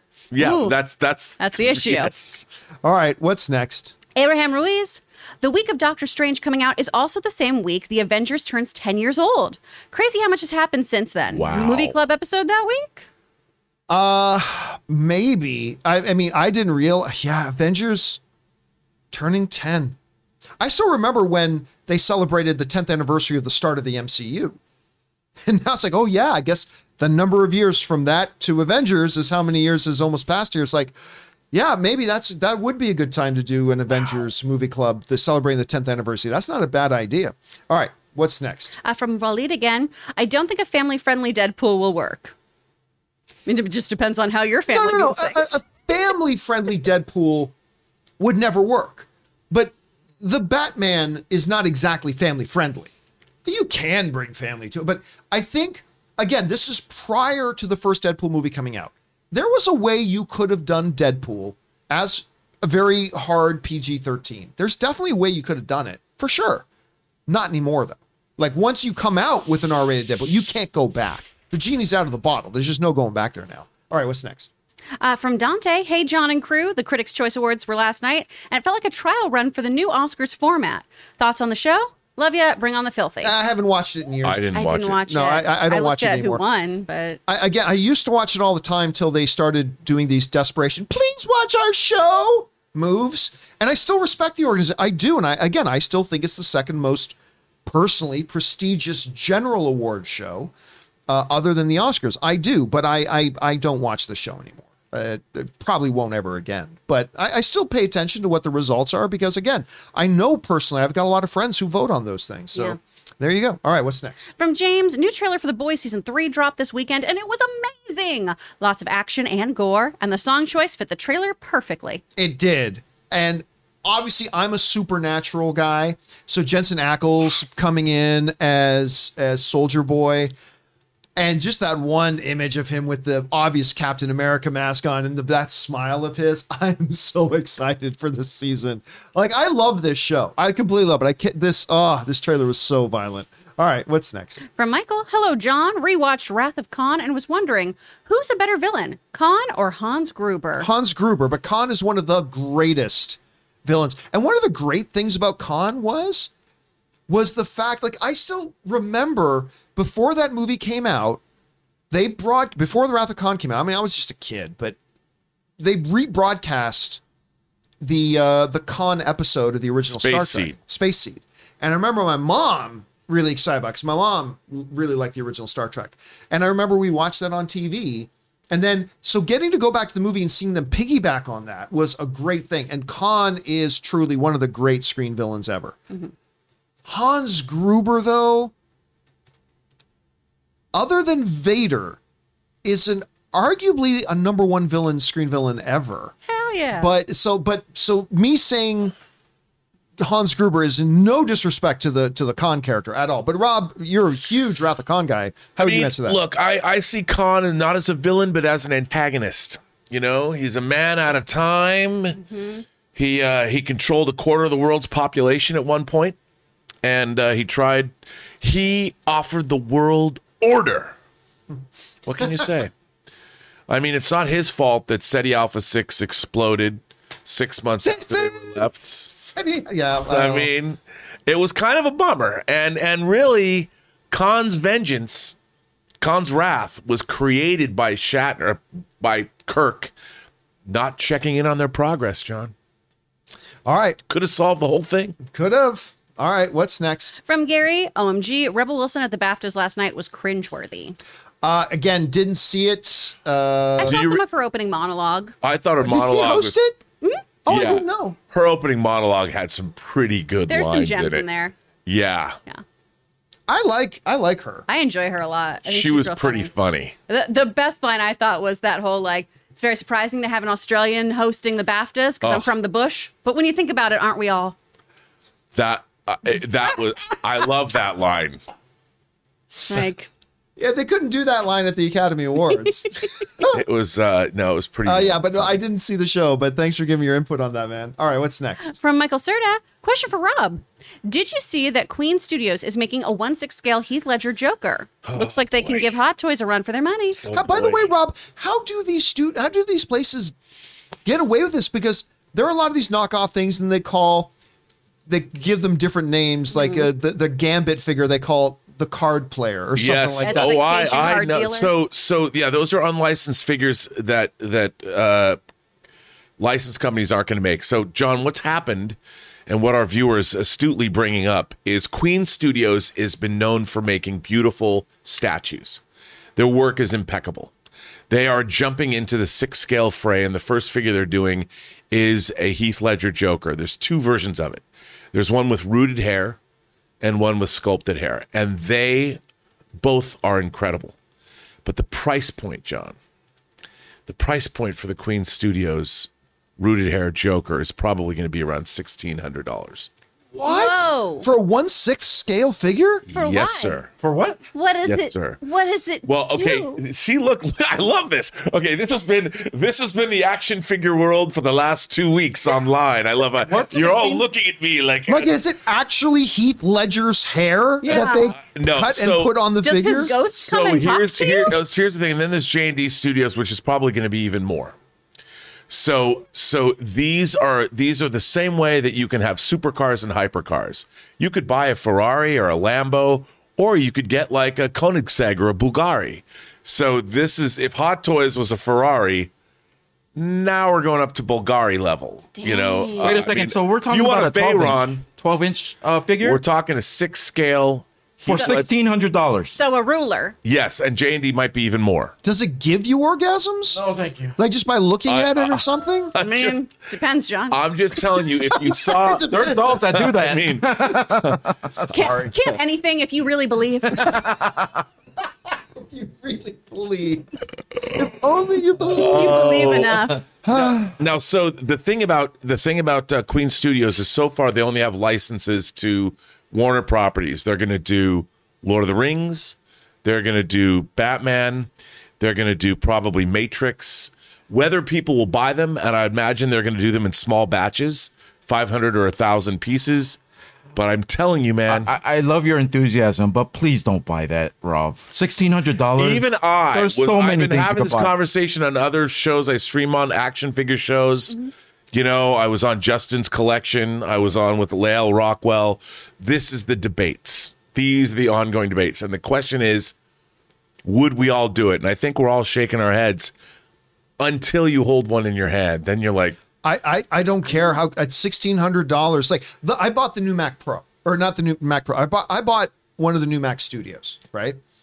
It is it's promising to be a a machine that will do what things at a comp that if I spec'd out my computer my PC it would cost probably more than what this thing is going to be. But I don't care how good it is. If I hold it in my hands and they look at me and say the price tag on is thirty two thousand dollars, I'm going to uh, no. I know. That- Look, I don't care how John, good it is. John, No. John, you are being rational. That's That the is problem. that is the rational, pragmatic way to be. You know what I would buy with that amount of money? But but but like I wouldn't even spend it on that. It's like those huge uh the huge R two D two Legos. Yeah. But by the way, I At should, least you get to do something. I should point out that they have not officially announced the price point. Okay. This, Okay. this is rumored or speculative, but I I, I think we're in the ballpark. I think All we're in the ballpark. That's a studio apartment in Los Angeles. Yeah. That's bananagrams. Hey, All don't right. shoot the messenger. We got to keep I'm moving not here, guys. We're running out of time. Okay, what's next? Uh, John Redcorn, if Moon Knight sucks, I fear what Rob would do. I'll tell you exactly what Rob will do. We're, we're going to hear about it every day for years. we are going to hear about it This will be the new every Star Trek. day Well, for how they botched Moon Knight. I would look at it this way: if Moon Knight sucks, that means there's less there's less annoyance I will have of Star Trek until May when Moon Star Knight Trek: suck. Strange New World starts. I mean, there might be a month. I don't think it's gonna suck though. Star Trek just followed the Moon Knight Twitter By, again. by the way, by the way, Rob and I were talking about this before the show started. Oh, okay. There, here you go. I I finally I was a little bit late to watching. I told you you weren't supposed two. to bring this up. Well, did you? Sorry, I don't remember that. I Oh, can I can it's too late. stop. No, no, no. You This go right Matt I didn't Web hear all it. Okay, well, okay. So I was a little bit late watching episode two of season two of Picard, right? But I really liked the first episode. I thought, okay, maybe they just got lucky with the first episode. I really like season one, to be honest with you. And th- then I watched episode two, and I want because I remember Rob saying, you know what, this thing is just a, a, a Star Trek greatest hits. And I watched episode two, and I thought, damn, you know what, Rob is right, but I'm digging it Oh, it really works. I I'm having a lot of fun watching this. And then Rob came in today and said, I didn't hate it. oh, the corn dog out your butt. It's a corn dog specifically. so I I, was hate a it. little surprised. I was a little bit surprised. I mean, look, this show can still skyrocket from here or tank from here. Who knows? Yeah, But look, I, am really digging it so far. I do not. It gives me no pleasure to dislike Star Trek, and especially uh, Picard, which is a, a, a direct follow up to Next Generation. I feel that there's you know cooler heads prevail. Although I do, you know, this is a greatest hits. It, it's no it's a- doubt. so many, No doubt. and I kind of I I want the Borg Queen to win. I want her to prevail. I, I- hope that she becomes a, a regular cast member in season three.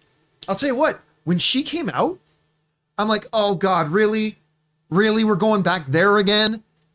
But after about her being on screen for five minutes and the dialogue between them, I'm like, okay, Yeah. okay, I see where you're going with this. Yes, And Queen. Come on. I gotta admit, kind of worked. All right, let's keep going here. What's next? From Gonzi, direct uh, Doctor Strange walks in front of a council in trouble. Charles, fear not, Strange. We believe in second chances. Isn't that Reed? Camera pans. Miles Teller. Damn right. Kevin Feige. Gotcha. I got. I listen. I don't care. I don't care what anybody says. Miles Teller, for about 45 minutes, made a pretty good iteration of Reed Richards. The, the- a younger Reed Richards, you know, that kind of thing, for about 45 minutes. And then everything that went wrong with that movie after that, because I still contend the first act of that Fantastic Four movie is actually not bad. It, it falls apart after it, but all the things that fell apart after it had nothing to do with Michael B. Jordan or Miles Teller or or Kate Mara or and it had nothing to do with the performances. Um, but I wouldn't at all be shocked. No, I take that back. I'd be shocked if we see Miles Teller as Reed Richards. I'll be shocked. I mean, I'll got I got to tell you, I've always thought that Miles Teller was this year's Shia LaBeouf. However, I think that his performances in Whiplash, uh, uh, he's he's a really terrific actor, and I I really enjoy him. And I know what I really liked him in, and I can't remember the name of the. He was in it with uh, Josh Brolin, where they played smoke jumpers. They played firefighters. I Yeah. thought I'm trying to only the brave or yeah, that was the one that uh, Joe Kaz- Kosinski directed. directed. Right. Uh, His nobody saw it. One of Teller's best performances, and I include Whiplash in that. You know, he's great, and look, He's he's, phenomenal. In, And he's, he's in in the new Top Top Gun Gun. Maverick. Yeah, he's Goose's son, right? Yep. plays Goose's son. And by the way, they showed us a bunch of footage of that, including some of the dynamic between Tom Cruise and him. Good stuff.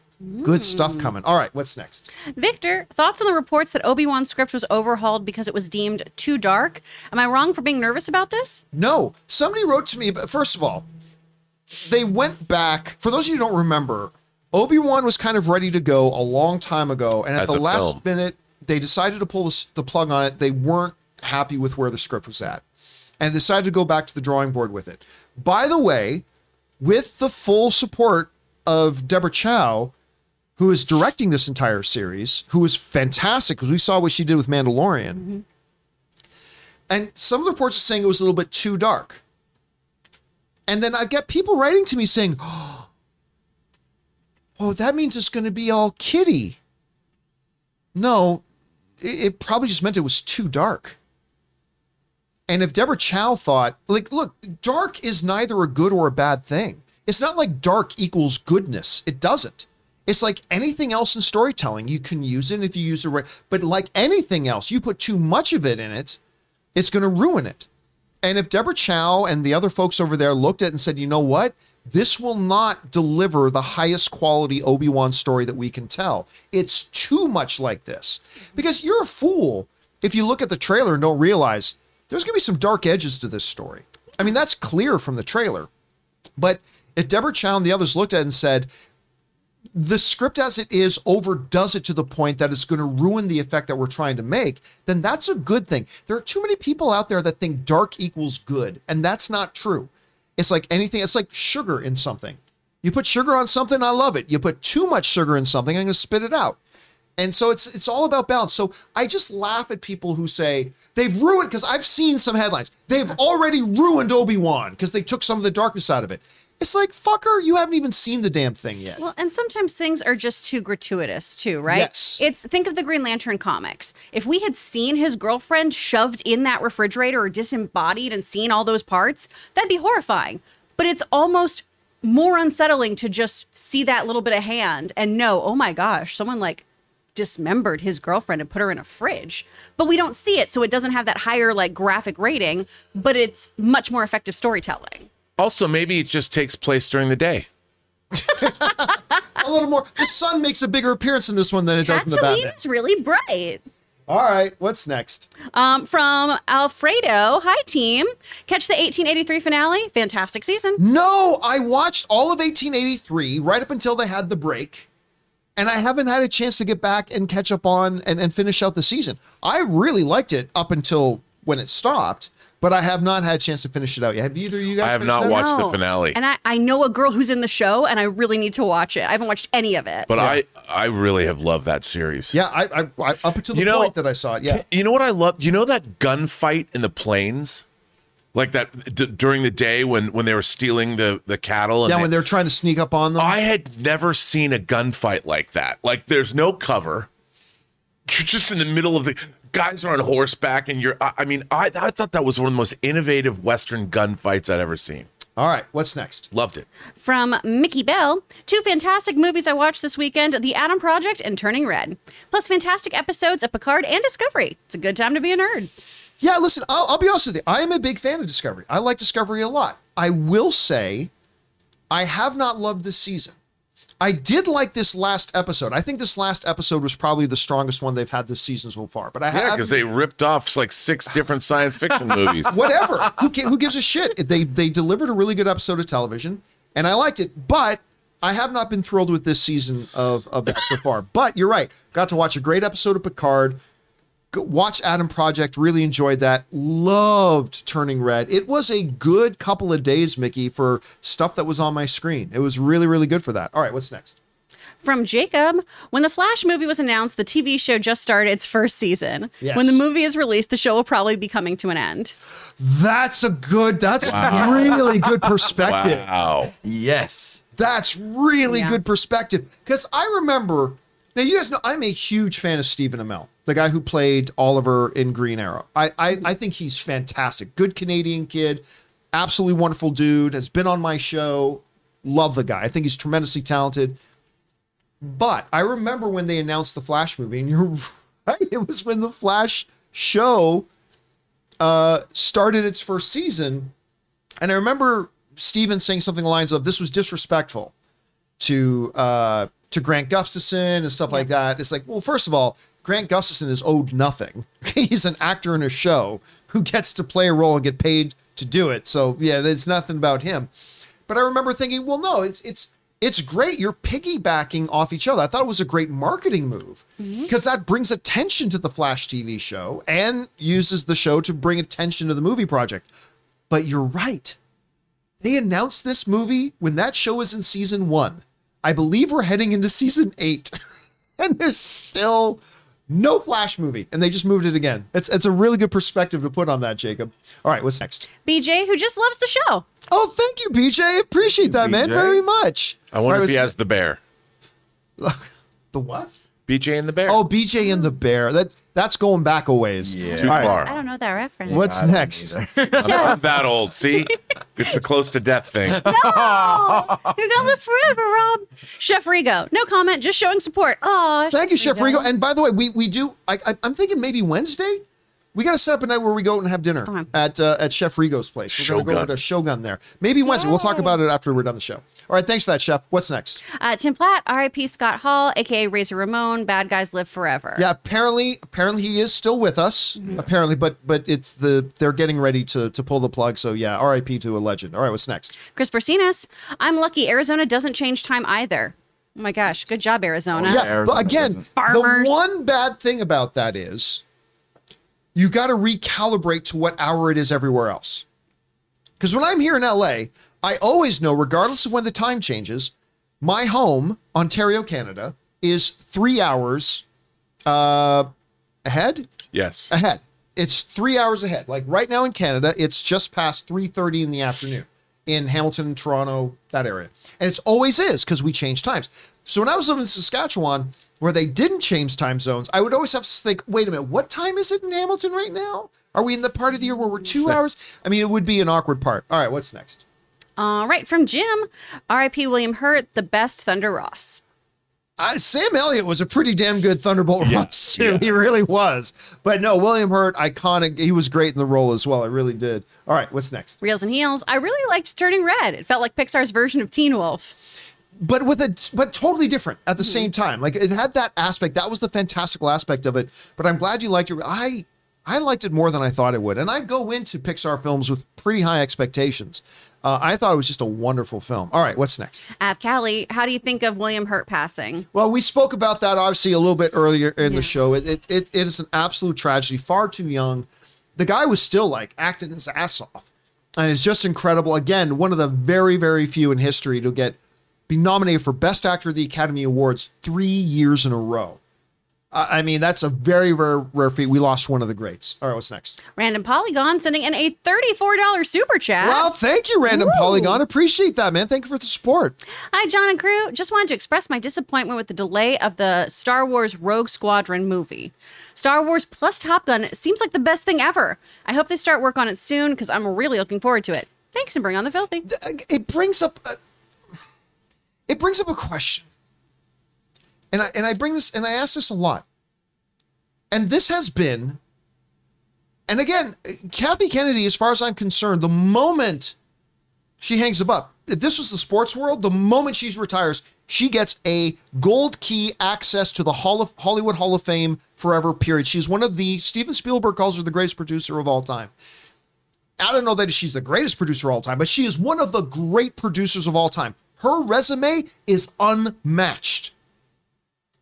That being said, her biggest weakness in being the head of Lucasfilm, which is a different job, has been her inability to make sure she is on the same page with her storytellers prior to getting things moving.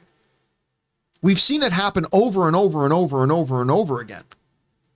To the point that we got Patty Jenkins, who only, you know, directed films that won Academy Awards, nothing big.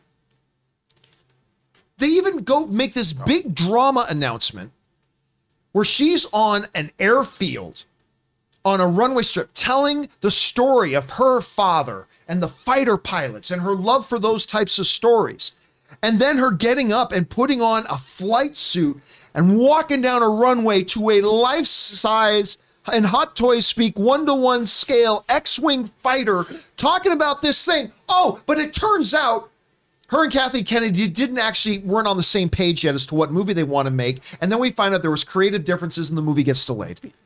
It's like, once again, not even knowing if you and your storytellers are on the same page remotely before getting ahead of yourself to make these big public announcements and doing these big dramatical features, only then to disappoint the fans later on when we find out there was chaos behind the scenes. Mm-hmm. And as great as a producer as Kathleen Kennedy is, that has been her biggest flaw in, in trying to run Lucasfilm. And I am tremendously frustrated. Rob, I remember how excited you and I got Dude.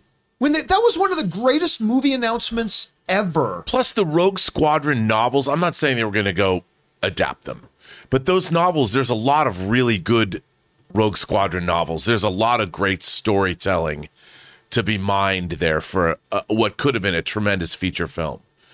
And I just feel like, wouldn't that already have been put into place when you make that announcement? You take a crew out to shoot Patty Jenkins on an airfield? Like, wouldn't that already been squared away? You would think.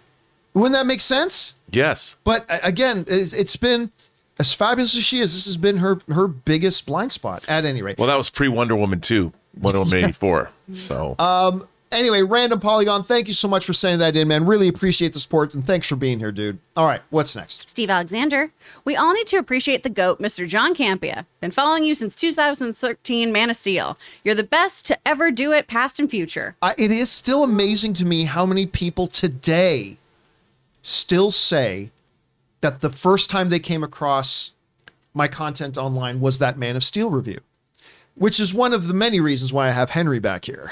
I mean, having my favorite Superman overlooking and protecting the studio space. Of course, when when we do get a new studio, Henry will be coming with us, of Oh, course. absolutely. Um, but it's amazing to this day how many people I still hear that their first introduction was from that Man of Steel thing. So, hey, listen, Steve, thank you for being along for the ride. I guess nine years now. Thank you so much for being along on the ride with us. Appreciate you being here, man. Will the agents of Shield be transporting Mr. Cavill? I'm just saying, doesn't it need supreme security? you are what's called a shit disturber. you, are, you are trying to disturb the shit here. We need to get that for your desk. Cheap shit disturber. All right, what's next? Uh, Andrew Huffman. John, do you think the drops were just a representation of drugs to keep the Batman PG 13, or will that tie into a villain in the future? Scarecrow, Mad Hatter, Joker, what do you think? No, I, I read some people saying, because you're not the only one to write in about this, Andrew. I had other people writing into me and saying, well, I think they just called the drug drops so it could stay PG 13. I've seen cocaine shown and, and talked about in PG 13 stuff. Like it, it's, I honestly believe the reason they use drops is it does a couple of things. One, when you create your own fictional drug, it gives you a lot of creative like leeway where you can now come up with what does this drug do? What effects does it have? To which degree? Because if you use a real life, real world drug, you got to adhere to the scientific understandings about what that drug is, what the actual statistics of it are, and all that kind of stuff. You introduce your own drug, you can do whatever you want with it. So I really don't think it had anything to do with keeping a PG 13 rating. also you can't eh, you know when when uh, on the ratings board they'll say for an r-rated movie it'll say for drug use well if the ratings board doesn't have anything that defines a fictional drug for that very reason Yeah. you know you can't what drugs what drugs are you talking about exactly Yeah, there's not a distinction. So no, I really don't think there was uh, anything there like that. At least that's kind of my my take on it. All right, what's next? All right, from GT86 Ben, do you think Wong will die in Doctor Strange 2? You know, there's a bunch of things we know about Doctor Strange 2, and that's not one of them. We don't. I don't have the answer to that. I don't know. I, on the one hand, I think there could be some incredibly powerful storytelling if you kill him off. I mean, other than good Canadian kid Rachel McAdams, Wong is the closest emotional connection that Doctor Strange has. His death could be profound. On the other hand, I kind of feel like they're kind of setting him up in almost a uh, a Nick Fury kind of role, where he is popping up across the MCU.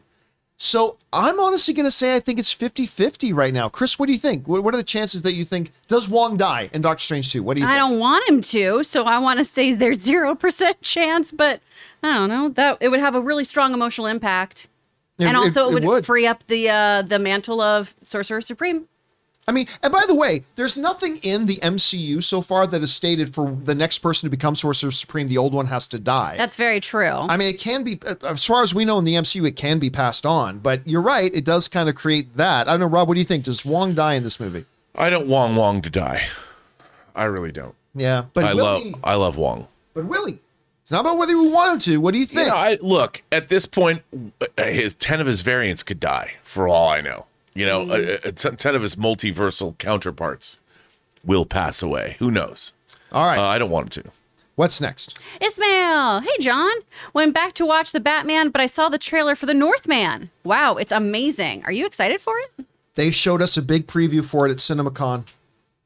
And it became my number two most anticipated. The Batman was number one. We've been talking about that a lot. Northman became my number two most anticipated film of the year. I'm dying to see this. How cool does that movie look? I'm glad Ishmael wrote in because I finally uh, got to his cookies, and you know what I noticed? They had black and orange sprinkles on them for Yes. the Bengals. I, I didn't notice that, but thanks again. Oh, I man. didn't even think about Yeah, it it being was the Bengals Bengals colors. colors. colors. Yeah, you guys have heard us raving about these cookies that we got from Ismail. Yeah, these are the cookies. Ray finally had a chance to eat his, and like they were really good cookies, man. Yep. Yeah, you know, let me tell you about how good those cookies are. Those cookies are so good when you live in a house with three girls.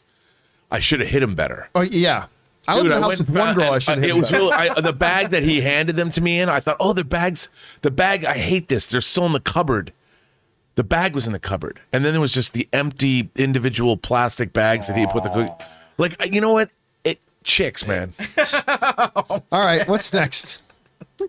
Film Code Podcast. Rewatching the MCU has me thinking we'll see the greatest hero ever in the Illuminati, the one and only Kevin Bacon. I mean, everybody's just six degrees short of it. Why not? He could be Reed Richards. I look, just have him in the Illuminati as the guy from Footloose.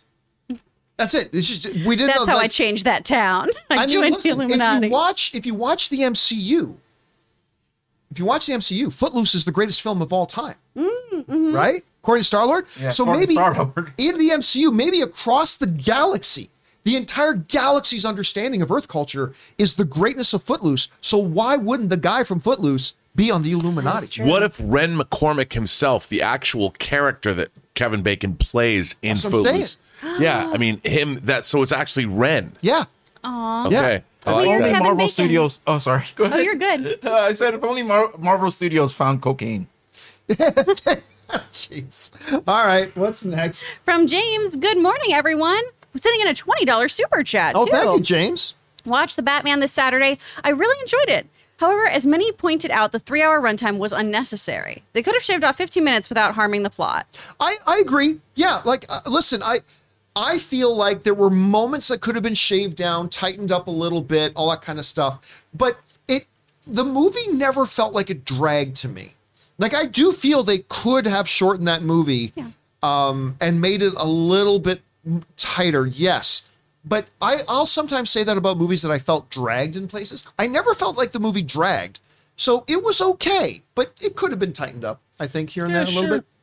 All right, what's it. next? Royce Freeman, can filmmakers use body doubles who look identical to an actor and also voice double to add stuff into films the actors wouldn't agree to? That's a good question. Yes I and mean, no. Yeah, well, okay. First of all, the actor should you should know before you start filming whether or not an you should know before casting whether or not an actor agreed to do something or not. Um, and then if they didn't, too bad. It's not their movie. It's like okay, if you don't want to do a nude scene, fine, but the character in my movie does. And therefore, if you want to go out and get a body double or something like that, now I think then if you're going to do that, there's a responsibility to make sure it's mentioned in the press mm-hmm. that a body double was used, so it's it's not so it's not a misconception. But yeah, the, I'm sorry, I don't care. The, the, these characters belong to the film, and if I don't care what the actor would or not do would do or not do, if the character would do it, then the character does it. Well, and that's all stuff that you know typically, even at the audition. Yes, Just- you should absolutely be like made aware of that. before you even submit to certain roles you'll see this on casting breakdowns this role requires this kind of nudity. And it's also something that like people talk about with their agents. What kind of nudity are you comfortable with? Because there are various ones. Are you going to do full frontal? Are you going to do some side boob? Are you showing your butt? You know all those things are different things in your contract. Um, and you know that going into an audition Actors also know that they are not required to disrobe at these auditions, and that's very important to know as a young actor that these are like the kind of legal things that go with this too. Um, ahead of time, you already know if you're going to have a body double. Ahead of time, you already make these decisions, and that's part of your negotiation for your overall contract too, right? Because you'll get a nudity bump as well. There is like a higher like pay rate for disrobing, and then if you don't do that, they're paying for a double if a director springs on the day, hey, I think it'd be interesting if now you guys got naked, that's a whole other ordeal, right? That's something just, I think, wouldn't it be neat if No, no, no, no. That's something that we don't do. But you're right. If the character requires nudity, that's something that upfront everyone discusses ahead of time. And ultimately, the director casting all those people have the end say in, no, no, no, this character has to disrobe. We're going to go with an actor who will do this. But right. I, I Thank do, you for sharing that. If I, I completely agree with you, but I will say this: there are there are times when somebody after the fact wants to throw in a body double to create nudity in some place where there isn't before. Mm-hmm. There's an ethical issue there because then it because the audience doesn't know it's not the actor. Yeah. That's not nude. And I think that the actor should know that if you don't want to do nudity, we will perhaps use a body double to Yeah. create the illusion that this nudity exists. What- I think even on just like a really like PG or G rated level, movie posters, that's almost never the actor's body, y'all. Right. Like that that Sandra Bullock and her sparkly uh jumpsuit, that is that is not her body in that photo. They- They've just photoshopped something together. So yeah, a lot of times too, even even just marketing materials are put together with body doubles, or we get sound alikes to come in and to do a little ADR work if we couldn't get a hold of that person. So All right. What's next? um, from Jermaine. Last night, my wife. Oh, with by the a way, send fifty like dollars super fifty chat. dollars super chat. Whoa, Thank you, man, for supporting us on that level, dude. Amazing. Uh, last night, my wife, my wife woke up as I'm watching the Adam Project. I make a sarcastic joke about look, Hulk's uh, Deadpool's long lost dad, and Gamora is his girlfriend. Thirty-five minutes later, she says, "What universe is it where, where Hulk's his dad? Is this multiverse stuff?" I mean, yeah. I mean, look, we used to joke about this that back in the day, you know, around the era of the first Iron Man and stuff like that, when a movie would come out that would have two different actors that were both in comic book movies, that used to be the fun joke. This movie has Iron Man with I I don't know Elektra. Woohoo! You can't even make those jokes anymore. Every movie has five people who've been in a comic book movie Yeah. now at some point. this one particularly, because you're right, you have Deadpool, you have Banner, you have Elektra, and I'm sure there was probably some others in there as well. But yeah, you, it's, it just happens all the Well, time now. Zoe Saldana has been blue when she was a Na'vi. She Yeah. was Yeah. green when she was Gamora, and she was black as Uhura. there you go. Look at that. Three different sci-fi franchises. All right, what's One next? By the way, and by the way, uh, Jermaine, thank you so much for saying that in. That's really generous of you. Thank you for supporting us so consistently like that. We really appreciate it. All right, what's next? Mike McHale, The Flash and Spider Woman both have a 62323 release date. Which one moves? I didn't know that. Which ones? I mean, The Flash, because it's not real. The Flash, and which uh, this fictitious thing that's not actually a real movie, and Spider Woman, which is the one that's I believe it's going to be directed by um, uh, Olivia Wilde. Is is that not the one that Olivia? You know or what? is- I don't is even Olivia Wilde know- doing Madam Web? I, think she's doing. Spider Woman. I think she's doing Spider Woman. I thought it was Madam Web. Let me. Uh, what movie? Yeah, Spider Woman. Oh, Do yeah. we mean Madam Web when we say Spider Woman? no, no, they're two different There, things. there- a Spider Woman movie's been greenlit? yeah, it Where was, have I been? And Olivia Wilde is going to be directing it, Well, which you I'm might be right. It might be Spider. Man. Very good. I did not know. Well, first of all, I haven't even heard of any movement on Spider Woman in a long time. Well, no, they cast her a while. No, no, no, no, no, no. They did. They cast Madam Web Yeah. A while ago. So I don't know. At this point, I'm going to guess Spider Woman. Yeah, it was Spider Woman. because I haven't even heard any Oh, development okay. on it. So I'm going to guess Spider Woman will move. All right, what's next? Uh, Anthony C. Hear me and rejoice. The GOAT, the living legend himself, Tom Brady, has returned.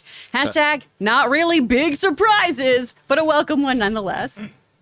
At one point, the other day, a star shone in the sky, heralding unto humanity, Behold, a blessings is being made upon the people of the world, as the goat is coming back for one more year. I get to watch the NFL with more interest for one more year as the greatest of all time. Tom Brady as head coaches and quarterbacks around the league trembled in fear. Brady is returning for one more year. Now, Spice. Did you see that South Park episode where they try to get Tom Brady's poop? no, The whole episode they're trying to steal Do- Tom Brady's poop because it's supposed because he's so like great at his age that everyone was trying to get a fecal something matter and Fecal so Sample? sample. yeah, yeah. So they were all, and then every time like you would hear that you would hear it, it'd be like the spice. Let's get Tom Brady spice. Some shit like that. I don't know. Wow. But there it is. He's coming back for another year. I mean, look, this will not be, and he's going to be 45 at some point next season. This will not be the best version of Tom Brady. The guy just won the Super Bowl a year and a half ago. So uh, we'll, well see. But I was so happy to hear he's come back for one more. go. Gisele got tired of his shit real fast. I guess. Yeah, it's like, you know, go back like, to work. like he said, I'm gonna, I'm gonna spend more time with my kids, and the kids are like, yeah, We're you know, good. We got the PlayStation Five. We're good, Dad. So it's like, all right, one more year. But the- I, I, it's so good. Does that mean he automatically goes back to the Bucs, Yes. or is it free He's going back to the agency? Bucs. Oh, okay. Back to the Bucs. Uh, his contract would still be valid. So there we go. All right, what's next? Carlos 16NG. Hey, John and company. Was wondering what y'all think of Children of Men. Personally, it's my top five movies of all time. Did somebody not just recently? Well, like wasn't it like two weeks ago? Somebody wrote in and asked about Children Yeah. of Men. I thought it's great. I don't think it's a top five of all One of the great science fiction films of the 21st century. but it's wonderful. One of the best continuous shots scenes, also in the history of film, with that whole the going through the Love that building and movie. down through the thing. Uh, it's it's it's philosophical, it's deep, but it's also exciting. Fantastic performances. I keep on wanting to call. I always confuse Jude Law and Clive Owen. Clive Owen. I always mix up Clive Owen and Jude Law. Um, Clive Owen is absolutely fantastic. I don't know why he's not doing more stuff than he is today already. But Danny Huston's really good in it too. everybody's great. I mean, it's it's a wonderful, wonderful film, and it's truly great. I'm glad you like it, man. All right, what's next? Um, our last one is from Royce Freeman. Can filmmakers use body? Oh, we already answered this one. I have a repeat. Um, so let me go over to your screen and see if there's a different one. No, that's the same it? thing. I think yes. So just a couple of uh, doubles went on there. Yeah. And guys, that'll do it. For today's installment of the John Campea Show, thank you so much for being here and making this show a part of your Monday. Awfully great to have you guys here. Now, a, a reminder tomorrow, besides the next episode of the John Campea Show, we also have the newest meeting for all the membership of Movie Club. Make sure you guys come and join us. We're going to be talking about the Quentin Tarantino film Django Unchained. So if you haven't watched it, go watch it tonight, or maybe get caught up on it again. And we're going to be talking about it on, to, on uh, tomorrow's Movie Club. So hope you join us for that. But of course, again, join us for the John Campea Show again in the morning. Guys, like and subscribe this video and to this channel. Leave thoughts and comments down below. That all helps the channel as well. We're awfully glad for that. And by the way, I also want to let you know if you want to get a live question or a question, I should say, answered by me or Rob, but you don't watch the John Campea Show live, we do mailbag now three times a week. And we've got a mailbag episode coming a little bit later today. If you want to send in a question for mailbag, that's going to be either on this one or the next show. Just go down to the description of this video and click on the tip link click on the tip link or enter it in manually at www.streamelements.com slash movieblogtv slash tip. You'll be getting your comment or question read on mailbag if we deem your comment or question appropriate to be used on our show. And of course, you'll be supporting our channel at the same time. And all of us involved with the channel, thank you guys so much for your support.